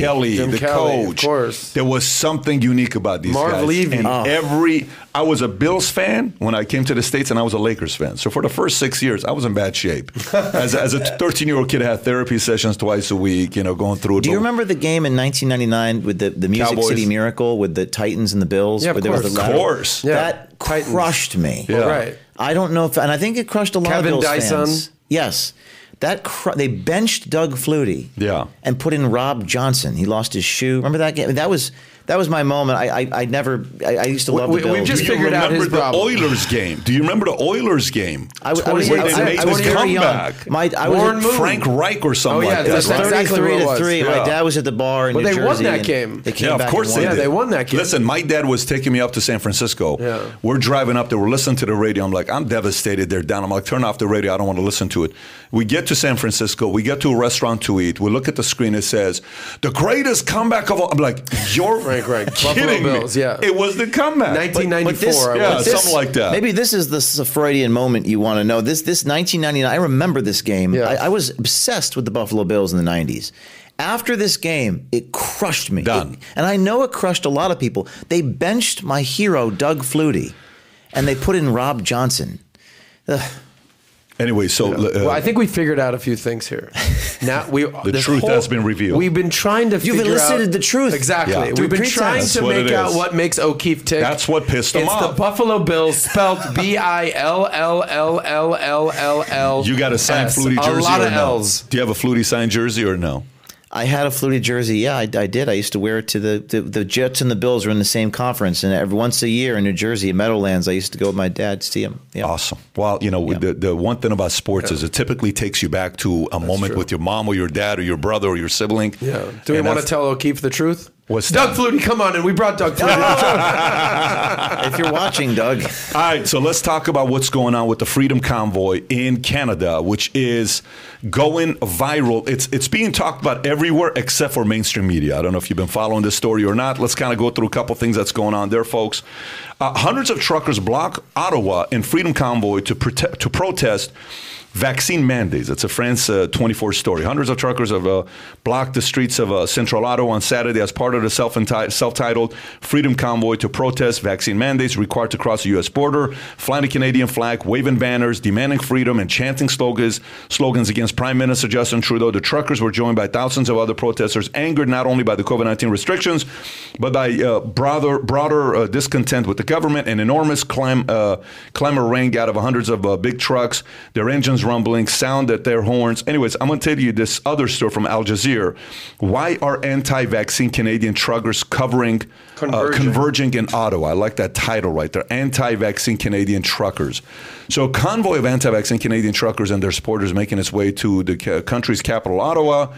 Uh, starting on January 15, Canada has required essential service providers previously exempt from vaccination requirements, including truck drivers, to be fully vaccinated across the land brought from the U.S. Unvaccinated Canadian truck drivers entering the Canada entering Canada will need to meet requirements for pre-entry arrival and day eight testing, as well as quarantine requirement. Now, keep in mind, 90 percent of these truckers are vaccinated. 77% of the country is vaccinated. And this Freedom Convoy GoFundMe, if you can go to it, as of last night, it was at 8.7, 8.8 million. If you just type in Freedom Convoy GoFundMe, they may be over $9 million. James, I'm assuming you're following, your, following the story. What are your thoughts on what's going on right now with these truckers? uh, you know, 9.2 million. 9.2 million people. Nine point two million uh, dollars, dollars raised. raised? They haven't taken it down yet? Have they Uh, taken it down? No, they haven't. One hundred thirteen thousand donors. My- My first surprise is that GoFundMe has not taken this down. Um, but, but but I guess that it goes to show you the difference between how the media portrays things and how things actually are, because so many of these people in Canada believe in this, and it's and it's self evident in the pictures you're seeing. Like I said, pictures, evidence. You can see the trucks, you can see the. So so they say it's fringe, but that's a characterization that doesn't seem accurate. That doesn't seem based upon reality. It does not seem fringe. It seems mainstream. It seems that there's a, a substantial minority, if not majority, of people that agree with these people. So I, what what I draw from from this, uh, you know, this sort of the Orwell two plus two equals four quote, is that how things are portrayed by the Canadian leadership and the media are not as they actually are in, in, in terms of the grassroots support for this. Adam, do you have thoughts on this? Well, what's, what's the ultimate story here? They're just not. They're protesting mandates. They're protesting mandates. That's what By it comes way, down to. pe- some people that are protesting against the mandates are fully vaccinated and took the boosters. And they're out there saying, "I'm fully vaccinated. I just don't want mandates." Okay, so walk me friends." through that mindset. They're basically saying, "Look, I did it. I support it." I mean, who, Dr. Robert Malone, who you interviewed, is vaccinated. Yeah, he, he basically said, "I almost got crushed by COVID." Yeah, if you can show that video, David. If Yeah. you can pull up that video so people can see But what's however, going on I there. don't believe in the mandate. Ultimately, isn't that what is this picture of here? I haven't This seen is one. Ottawa, Canada. Those are the that truckers. current- Yeah, so Currently? this Yeah. is a Yes. video of this is about a day ago. There you go, of yeah. Ottawa.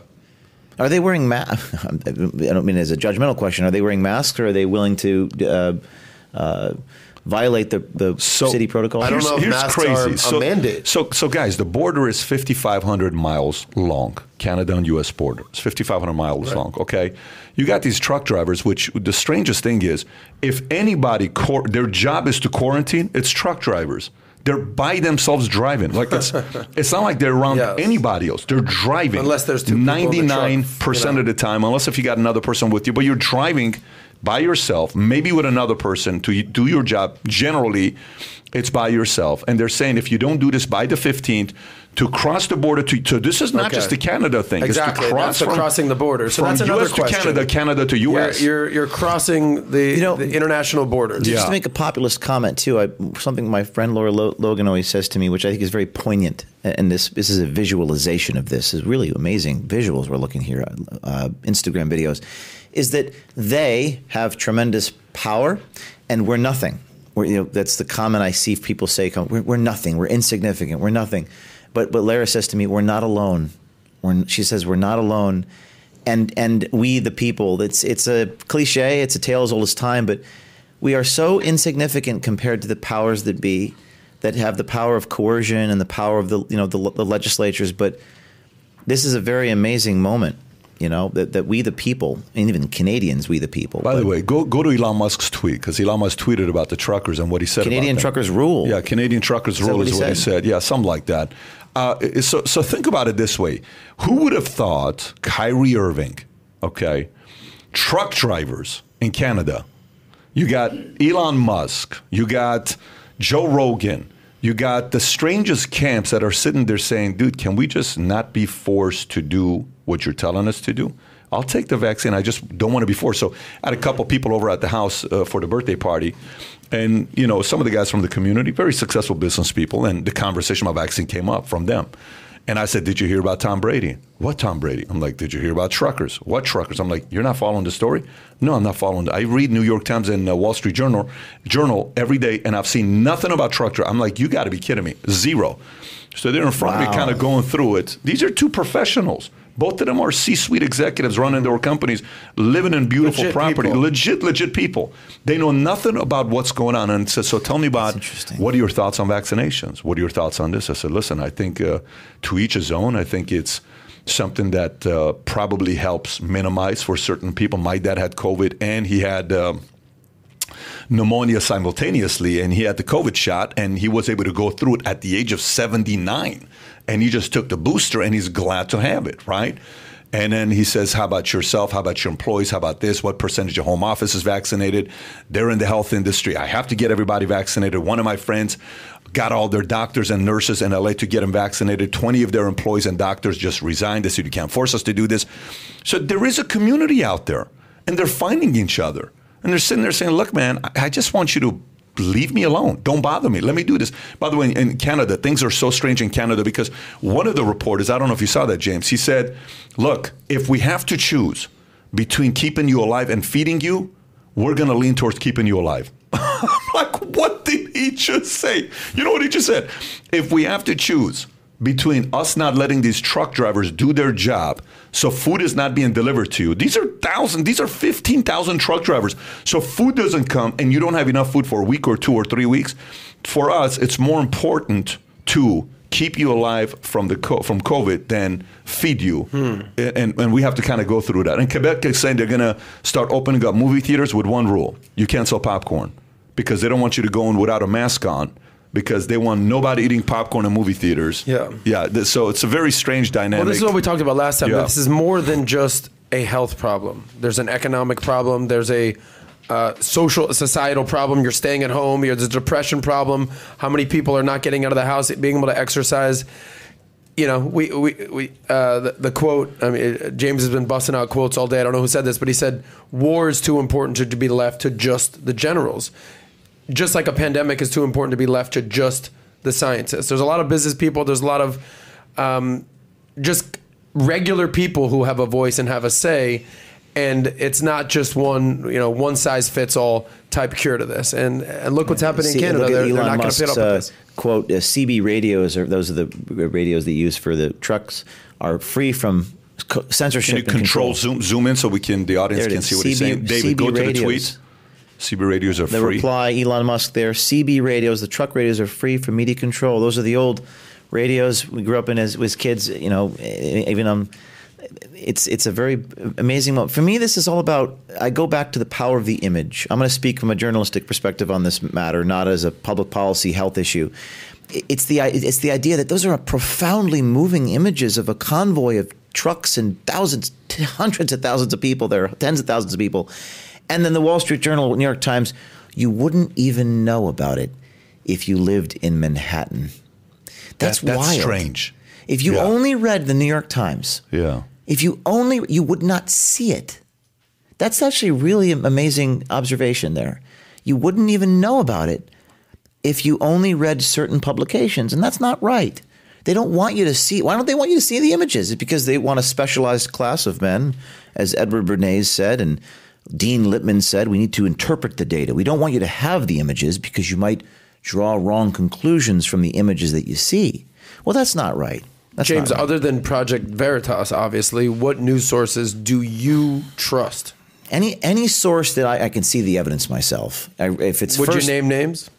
no, because it's like No, no, you- because any- a broken clock is right twice a day. I mean, anyone can do this. Any Yeah. New York Times can and has done good journalism, but you got to be able to see it, like we're doing right now. Like we're looking at the uh, images, assuming those images are not doctored. Mm-hmm. Right, there. Look, Go, go to what Dinesh said. When Dinesh was on uh, with us and I did the interview, this is exactly what I said. I don't know why the right isn't doing this. We talked about this on our interview maybe a year and a half ago.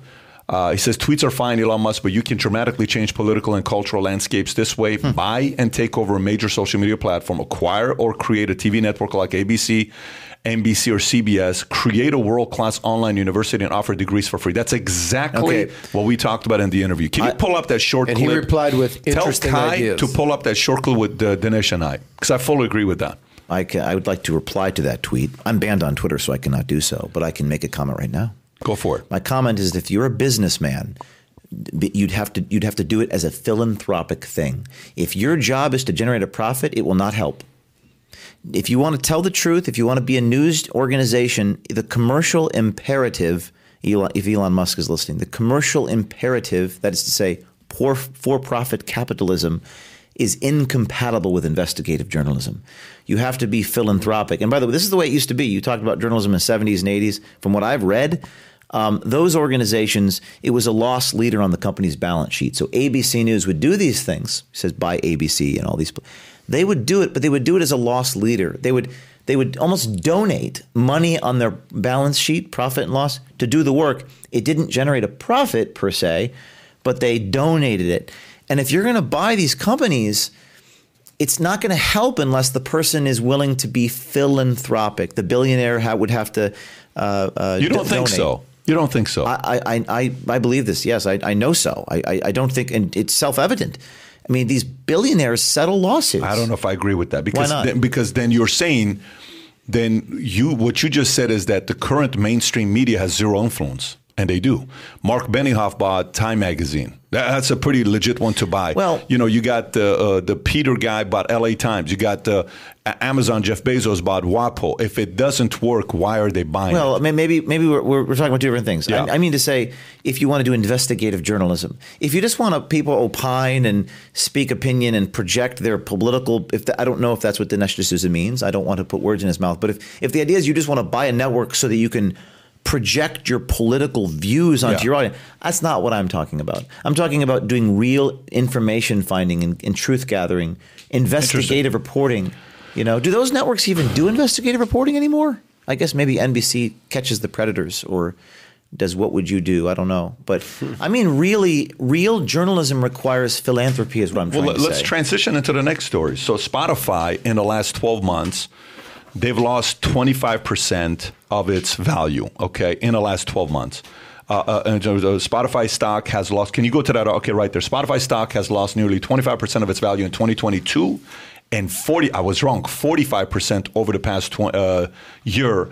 What's going on? So, what's the date you see right there? From 20, January 21 to today, it went from being 240 $250 a share to now being what 190 a share 184 a share as of uh, can you go to what it is today just go to what the stock is today so we can find out and during this time uh, uh, can we find out when they signed Joe Rogan? Put down when they signed Joe Rogan. Spotify signed Joe Rogan That, on that what was day? May of 2020, I want to say. so it's been a year June and a of half. 2020.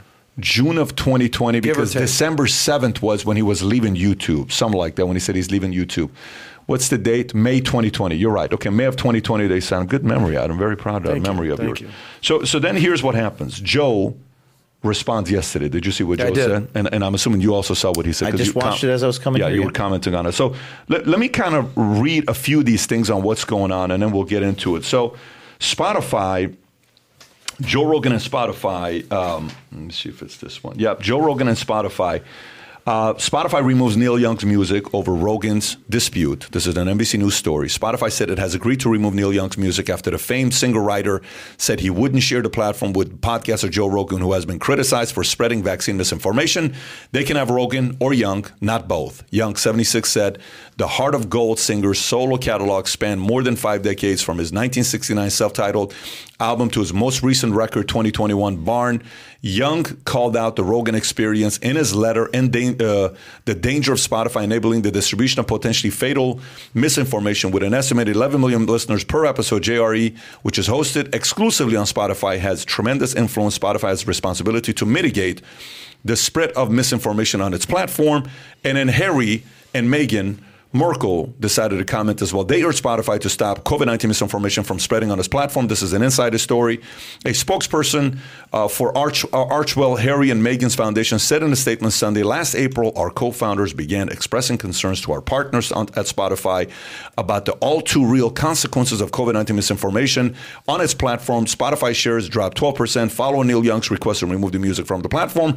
Harry and Meghan comments followed the decision by Young and Joni Mitchell to request their songs be taken off the platform. In some cases, a podcast hosts saying they won't release new episodes. Now, by the way, here's other names that have come up: Willie Nelson, Bruce Springsteen, which I think he sold his catalog to Sony for half a billion dollars. I don't even know if he can say that. Sony decides whether they want to take it off. I think Barbra Streisand, Queen, Paul McCartney, Rolling Stones, David Grohl, Joni Mitchell, Pearl Jam are removing their music with Spotify from Spotify in solidarity.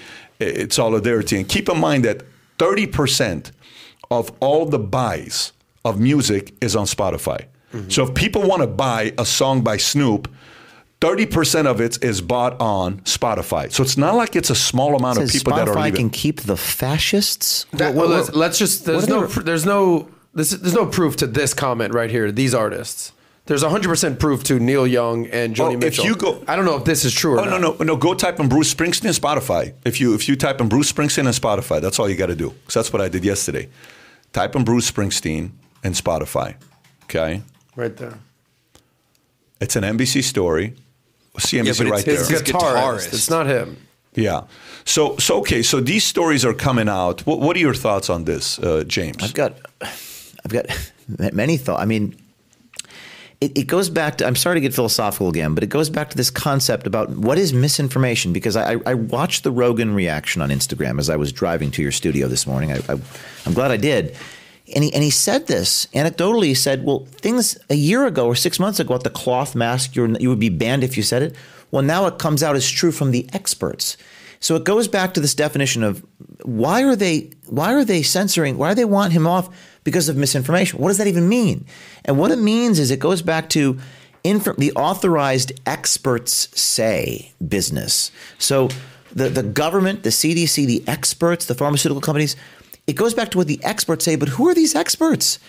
And, and it goes back to the, the very idea of what we're talking about this whole these two hour segment, which is the unauthorized information. It's our world is becoming such you are only allowed to think and say what the authorized knowers and the presumed credible sources permit you to say, which is so it's so anathema to what journalism and the media is supposed to be. And Rogan said he said you couldn't even say these things a year ago that now you're allowed to say. You know, I, I want to tell a dirty joke, not too dirty though. And by the way, I'm happy to say this publicly and privately. You're, I'm, I'm, um, I'm in my, um, I'm not married, but let's for for this joke, let's say that I am. And uh, I'm I'm in my bedroom and I'm having an affair with this beautiful woman. And one night, um, this woman comes into my bedroom and she goes, "Oh my God, how could you do this? You, you, how could you do this? You, we've been married for ten years." And and she's looking at me having this affair. And the next morning, and she said, "How could you do that to me?" And I said, "Well, honey, um, that's actually been debunked by experts familiar with the matter. experts say that, uh, that that you never saw that happen, right?" So my question is, disinformation. This is a rhetorical question. Disinformation is based upon experts and credible sources. Um, and that's the problem with, with our modern ecosystem is that you can't say anything contrary to what those experts tell you. What do you think is going to happen with Spotify and Joe long term? Like, do, do you see, is there any chance that Spotify is going to make a big decision? Daniel Ek is, do you see anything happening the only, there? The only thing that they've come out and said was that they're going to add content advisories to basically Joe Rogan's podcast. Did you hear what he said had to say yesterday? Daniel Ek, he came out and made an announcement. He says, Listen, I don't agree with plenty of individuals on Spotify, okay? Some I strongly disagree with. We know we have a critical role to play in supporting creator expression while balancing it with the safety of our users. Quote unquote, we don't want to play content censor, but we are putting rules in place. Well, this is Section 230. This is a, central issue here. This is the White House quote you shouldn't be banned from one platform and not another. So these, these companies can't have it both ways. They can either be platforms or they can be sort of they can make editorial judgments. Um, and once these start, well, I saw Daniel Ek is his name. Yeah. Mm-hmm. Once you start making decisions to ban certain things, not others, and you start crossing that threshold, now you're effectively a, a news. You're effectively a you're not protected by those immunities, and and and you should be sued for liability. These are tough issues, and we've never crossed this Rubicon before. This is a this is a today here sitting here today. We've never gone this far, so I don't know what the future holds, but. Eh, I don't know. It could all. I, and the other thing is, these CEOs of these companies, these for-profit people like Ek. I don't know what his values are, but if your value is money and profit, um, they're kind. What ends up happening is they're always going to fold. They're not going to be able to stand firm. That's what I think is going to happen. They're going to fold, and there's going to be more censorship. And I, I think it's bigger than just Daniel Ek. Look at look at uh, Twitter and uh, Jack Dorsey. You know, people have their thoughts on Jack Dorsey, but but people who know Jack say that the whole reason he started Twitter was for a free speech ecosystem. And he got pushed out by the board, by executives, et cetera, et cetera. So now there's talk of him starting his own platform. But what happens with Spotify? Can can Daniel Ek hold strong, or will the executives come in, the board members come in, and say, "No, we're done with you. Thank you very much." That's a that's a great question because listen, forty five percent. You know how much is forty five percent? You're not talking they lost sixteen million dollars. You're not talking they lost $100 million or $400 million. 45%, you're talking about billions of dollars, okay? Billions of dollars. Their market cap right there, if you look at look at their market cap right now. What's the market cap of Spotify? $36.4 billion. Do you see it? Do you see the market cap of Spotify? $36.4 billion. Yes. If you're talking 45%, what is a drop off to go to $36 billion. That's yeah. $70 billion valuation. You're talking about they lost nearly 22 to $24 billion in 12 months. We're not talking a little bit of money. So imagine the conference calls where investors are on and saying, "How are you handling?" Joe Rogan. What are you going to do about it? Imagine a board. Board is sitting there saying, "Hey, like I remember my board. We had a meeting. It was a tough conversation they had with me. What are you doing to get 100%? To what are you doing to get your agents to get vaccinated?" It's a conversation they had with me at my board meeting. So I'm sitting there, I'm having to have a conversation with them. They've had to have a conversation with Daniel saying, "What are we doing about You're also Rogan?" you are also giving a great lecture for your audience about why I am a 501c3 nonprofit organization which protects the freedom of association rights for donors to the First Amendment. Because we don't have this problem. We don't have to disclose our the Supreme Court has protected our right. They can't boycott our donors because they don't know their names. And this is the problem. I mean, I, I'm going to go back to my argument. This is the problem with these uh, for-profit news because Joe, Joe Rogan is technically a man who's disseminating information and news is that they'll invariably fold, you know, and, and You that's why we have fold? not. I, I, I, I don't. I, I've seen it. The first chapter of my book is called Suffering, because the amount of pain that, that this man is going to, that Ek is going to have to endure to go through this. Um, I, I mean, I, I, I think the only way forward is phil- philanthropic, nonprofit sort of uh, uh, the model to get information out there where they can't boycott and target the people that support you. So I, as soon as the uh, the hundred million dollar contracts happen, uh, we'll see what happens. We'll see what happens. I think I don't think Rogan's going anywhere. I think Rogan's going to be in demand for a long time to come. I don't think Rogan, Rogan's going to have a problem because the, the yesterday when he posted a video, did you guys see the commentary of what people said to him? Did you guys did you look at the commentary? I did not see the All right, so let me ask you a question. If you go to Rogan's Instagram post, so check this out. Go to his Instagram post. Just type in in Google Instagram Joe Rogan. I want to show you a couple people that commented that says who Joe is. So when you think about The Rock, what do you think about The Rock? Type in right there, click on that. What do you think The Rock is? Left, right, center? Where do you put The Rock? I would say Politically. he's I don't know. Center-ish. Well, he he protect he uh, defended uh, what do you call it? Uh, uh, uh, Well, O'Keefe doesn't see left, right, center. He, sure, he kind of he's not it identity exactly. politics. But you know, he went out there and he had uh, Biden on and Kamala Harris on, but he didn't have Trump on, right? So he supported one side. Now, while while you look at that, I'll read it. Okay, if you can't find it, I'll read it here. So uh, when he posted this video, here's a commentary. Uh, it got four million views. Okay, million likes. Okay. Uh, uh, the here's what The Rock said. The Rock, Dwayne Johnson said in the comment section. He commented and he said something about, "Hey man, you know." Uh, I obviously Tulsi Gabbard commented. I'm trying to find the Rock's comments. Jewel commented, sure, but there is one from the Rock, man. If if you can't find it, I hope he didn't delete it. I mean, this thing was up yesterday, uh, and something about, hey, I can't wait to come on one of these days and be on the podcast. That's crazy you. that he hasn't been he on said yet. that. Yeah, he said, I'd love to one of these. Okay, there you go. Great stuff here, brother. Perfectly articulated. Look forward to coming on one day and breaking out the tequila with you. Okay, and got sixty thousand. A comment got sixty thousand likes. So he's protected. Joe is going to be uh, in demand no matter where he goes. You're saying he's uncancelable. I, I don't know if I'm going to say he's uncancelable. I when I sat down with Joe, my suggestion to him was the only way you can protect yourself 100% long term is to do what? Consider opening up your own thing. For example, if he and Musk teamed up together, imagine if him and Musk teamed up together to start something, Yeah, right? Yeah, I agree with you. That was that was profound. You have to be the chairman of your own company. I- you have to, you have to be the owner and the chairman to be a to be a journalist. Yeah. Even even t- let's take that to the Kind of like what you're doing. to be a journalist, like that's a very astute Yeah. point. I, I, I want to comment on this. I didn't start out thinking I'm going to create a business with 75 employees and 20 million dollar budget. I, of course, I never thought I'm going to do that. I said I need to tell this truth. I need to expose this thing, and then along the way, I realized, okay. In order to not settle the lawsuit, I have to have the autonomy, the power to make that decision. Uh, no one would have ever allowed me to make these decisions unless I was in control of making those decisions. So you're right. I think I think he has to be the owner and the controller. And right now he's I guess he's in contract with Spotify. Is that correct? He's, Four years. He's not on the board of I think. Spotify, he's right? not. No, he's not. Well, that's no, the he's issue. Not. But but I tell you, think about it this way. The other day, I was invited to a, uh, a party that was going to be in uh, Miami the same night, and I don't know if you remember who the party was by. Do you remember when I told you who the party was? Okay, I'll tell you afterwards. It's one of the biggest uh, guys in technology world. who was having a party with everyone that's going to be there, some big names that were going to be there. I'm going to kind of show you who this was. And, and the reason why I'm saying this because I think this guy right here needs to be involved in this conversation with Joe and in the conversation with Elon Musk. I think if they do it together, I think there is some damage that can be done if those guys were able to team up together. Because one, you need somebody that understands technology very well. Two, you have to have somebody that has a lot of no, uh, it's a little bit more than Musk technology. Two, you need somebody that has to know has access to unlimited amount of resources, which who has? Musk has.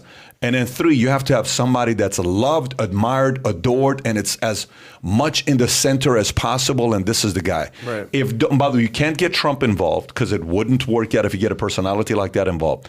But there's three people I think if they team up, some damage can be made on this side with Joe and some of these names. So, anyways, uh, uh, last question for you here is uh, what's the story with you still being on YouTube?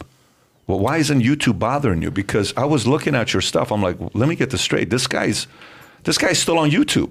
Doing well on YouTube. Yeah, you're still on YouTube, and no one is uh, saying anything about you because on we, YouTube. we tell the truth because because we we've won every lawsuit because we were very careful and diligent and uh, I mean that's the only explanation we haven't lied about anything uh, to the people we use undercover techniques but there we are with 1.46 million subs I still we still haven't gotten our gold Google what do they call it the YouTube gold Plaque. plaque Yeah. we got the silver one at 100,000 um, they won't send us the plaque Oh, that's a conscious decision. I don't know I mean we haven't gotten it We've when did o- you? we- When did you? Uh, We've been uh, over a million subs for about a year. When did you apply to get the gold? Well, they they sent it to you. They sent us the, the silver un, unasked for when we get a hundred thousand.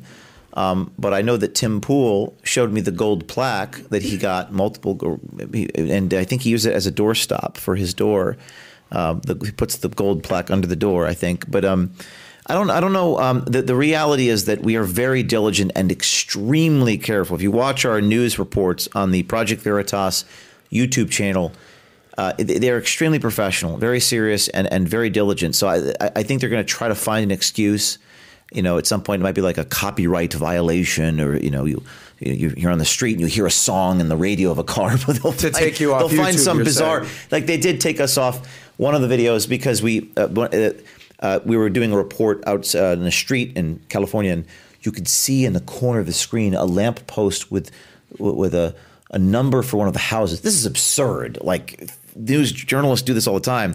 So we're now we blur every license plate. We're so tediously careful. Yeah. The standards we are applied to is above any journalism standard in the history of the media, and for that reason, at least so far, they have not taken down our news reports. Go to videos. Go to videos and Yep. type in uh, uh, solve for most views. Go to the right, sort Yep. by views. The COVID one. Go to the top one. The COVID one, don't don't click on it. But the COVID one, which was four months ago, uh, 5.2 million views. And by the way, it's if you've never seen it, folks, you got to watch that. Here's the thing, uh, I that I can't believe that's still up. I cannot believe that's still up because. You know, uh, Prager U went and sued YouTube, and they went back and forth, and they took a lot of their videos down. I am surprised that video has been left Well, here's out. another thing. As as you're talking, these are thoughts are occurring to me. We sue people and we win. And to a certain degree, I can. I think it's a fair statement to say that they fear us more than we fear them. What does that mean? I sued the New York Times for defamation. I got past motion to dismiss. No, uh, can you name anybody else? That's. I mean, Sarah Palin did, but that was in an opinion section. I did it with the news section. So there are very few human beings that are able to accomplish that. It's like sort of being in the boss phase of the video game, you know, like when you play Nintendo. Like we've gotten to the boss level. And I think that there's, to a certain degree, it, is, there's an incentive for them not to do this sort of thing where they ban me for some some bullshit reason, because I'm the sort of man that will sue them and win. Now you might say, well, there's no legal theory to do that with YouTube, but but they don't know that, and frankly, maybe there is a legal theory under Section 230 or uh, a defamation law. So what I mean to say is, I actually believe that these companies might be afraid to ban me because if they were to do that, they would have to create some pretext, some some erroneous th- rule that applies to me but doesn't apply to the other guy who breaks the rules all the time. I don't, and they're actually afraid of being exposed for violating their own rule. This is an interesting psychological thing, and, and, and that's probably the reason why they haven't taken that down. Because of course our journalism is correct, and, and those things actually occurred. And if the third video there, Pfizer whistleblower leaks exec emails, that was a Pfizer whistleblower who released emails of the director of the, one of the senior executives at Pfizer Pharmaceutical saying in an email, these are her words, not mine, and she's saying, we don't want our customers to know that we use fetal cells in the development of the vaccine. And, and that's what that video was 3.5 million views, an actual email is real evidence. They haven't banned it. So why were you taken off Twitter then? Great question. Um, uh, they said that, I, that Twitter's excuse was I was, quote, creating fake accounts. Now, I've never created a fake account, so I sued them for defamation. And that, that matter is ongoing. They just seemingly made, made up an excuse. It wasn't because my reporting was false. No, it's because I, quote, made fake Twitter accounts. Mm-hmm. I'm not sure what they mean by that. Who, who came up with the word provocateur? Was that something that oh, they used to describe you? I, I, I, I, suppose people. But you know, when you go on Wikipedia, like oh, you Wikipedia. have a reputation. Oh, Wikipedia! It, it, will evoke audible gasps from people who read it. That you think I'm a monster reading the Wikipedia mm-hmm. page, and it's all just it's all just circularly sourced nonsense. What's your long term aspirations? What's long term? I think the ultimate vision, the vision of Veritas has now evolved into effectively being the answer to the question, what can I do? So we, we are a catalyst for citizen empowerment. So we have, a, as I sit here on my iPad right now in front of you, we, we have a team of people that get tips from uh, DMs from people, Instagram DMs, and, and people call our hotline. Hundreds of people a day message us, and, and people from all society, you know, military people, school nurses, cops, honest firefighters, uh, everyone. And it's effectively creating a mass movement of these people on the inside of these institutions to to to blow the whistle. I would I would love to get more federal government people to do that. Um, the, the, challenge we're going to have with people inside the federal government, like Ed Snowden and uh, Julian Assange, have shown us that I think people are going to be persecuted, and and I think that people are going to have to deal with that persecution and, and prosecution. Um, uh, so long term, the answer to your question is we want to create a mass movement of whistleblowers.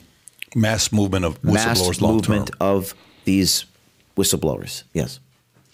Uh, you and uh, Snowden, have you guys ever done anything together or no? Well, funny enough, I was walking into your studio, literally through that massive bank, heavy, heavy ass door um, it's kind of Heavy creepy. Ass door. When you kinda, open it, you can't. You it's can't. kind of creepy. My oh, oh, my Keith. security detail was like, I can't yeah. move the door. I oh, feel like, you think you're leaving today, buddy? I feel like I feel. We more, got you now. I feel more unsafe in this room. Okay, all right. We don't want to see that. Okay, this guy, Alan. Alan's been half asleep the whole time. Now he's busting out a. All right. So, uh, what, were, what, were, you asking? You were talking about when you were walking in. When I was walking tweet, through Snowden. this incredible entrance to your studio here with the bank door, Snowden tweeted. Ed Snowden tweeted a video mm-hmm. of of our performance in Miami the other night. Uh, Ed Snowden was tweeting about the performance, and and I and I have to say about Ed Snowden, I, I this is an example of this both sides issue. Is that is he a hero? Is he a villain? And I said when this happened eight years ago, I thought about this because I don't. I, I think he defies characterization. You know, he defies characterization. He, he what he exposed was true. James Clapper lied under oath. The NSA director said we do not wittingly you know, spy on people. It was the worst liar ever for a spook. He was giving away all the, the, the gestures. He was rubbing his brow. You're not supposed to do that. Bad spy. But uh, he defies characterization. But the amount of pain, you know, and persecution he's had to deal with. He's in Russia. He's he's he's um can't live in the United States. Otherwise, he's going to be in you know solitary confinement somewhere. It's going to require that level of sacrifice and service. And you might say, well, who will ever do that? Well, our, our service members go overseas and die for their country. They do that. Is there someone in Washington, D.C. willing to make willing to live in solitary confinement for the rest of their life? For bringing disclosures to the public, showing what's actually happening inside of an organization like the Department of Justice. Is that someone, is there a human being willing to do that. Because I can show you, uh, history is replete with millions of people who, who get killed for this country. So I, I have a dream where there are people that come out, and hopefully they're not prosecuted. Hopefully the disclosures are to such a degree that, that the people of this country say, you know what? We're going to have their back no matter what. And we're going to elect you out of office if you go after those people that that's that's my vision for the future of this organization. And you know what? Sitting here right now today, I think it's going to happen. Good. You seem determined to do it. Folks, if you enjoyed today's podcast with James O'Keefe from Project Veritas, hit the subscribe button if you're here for the first time. And secondly, we're going to put the link below to his book. I read this, I listened to it, highly recommend you go do the same as well. Uh, we're going to put the link to Amazon. Is that the main link you want us to drive it to? Yeah, it was number four on Amazon. I and saw if that. You, and you want to go Barnes and Noble or wherever you want to buy it, please. Thank you. Yeah, highly recommend. And So- all proceeds from this book go to our nonprofit organization. This, this book has sold a lot of copies. It'll probably generate a few hundred thousand dollars of revenue for us. So we appreciate it. It goes to pay our reporters' salaries. Tyler, can you do me a favor and put that in the chat box as well as in the comment section uh, on the bottom so people can find the book? Having said that, James, appreciate you for coming on, man. This was a blast. Thank you. Having said that, folks, this week I think we're doing a podcast four times, right? Tomorrow, tomorrow's podcast is with who? Tomorrow's Uh, with Johan Hari. Johan Hari, which we're going to talk about mental uh, uh, uh, uh, anxiety, uh, mental issues. You know, people are going Depression, through yeah. depression. We'll talk about that tomorrow. I think we got Jordan Peterson on Friday or Saturday. Stay Wow. tuned. And I think Thursday, who do we have on Thursday? Mr. Mike Ritland. Mike Oh, Mike back. Ritland's going to be here. Our Mike guy. Ritland, the man's going to be here as well. So, having said that, stay tuned, folks. We're going to do this is going to be the first week we're doing a podcast four times. Having said that, have a great day, everybody. Take care. Bye bye. Bye bye. Bye bye.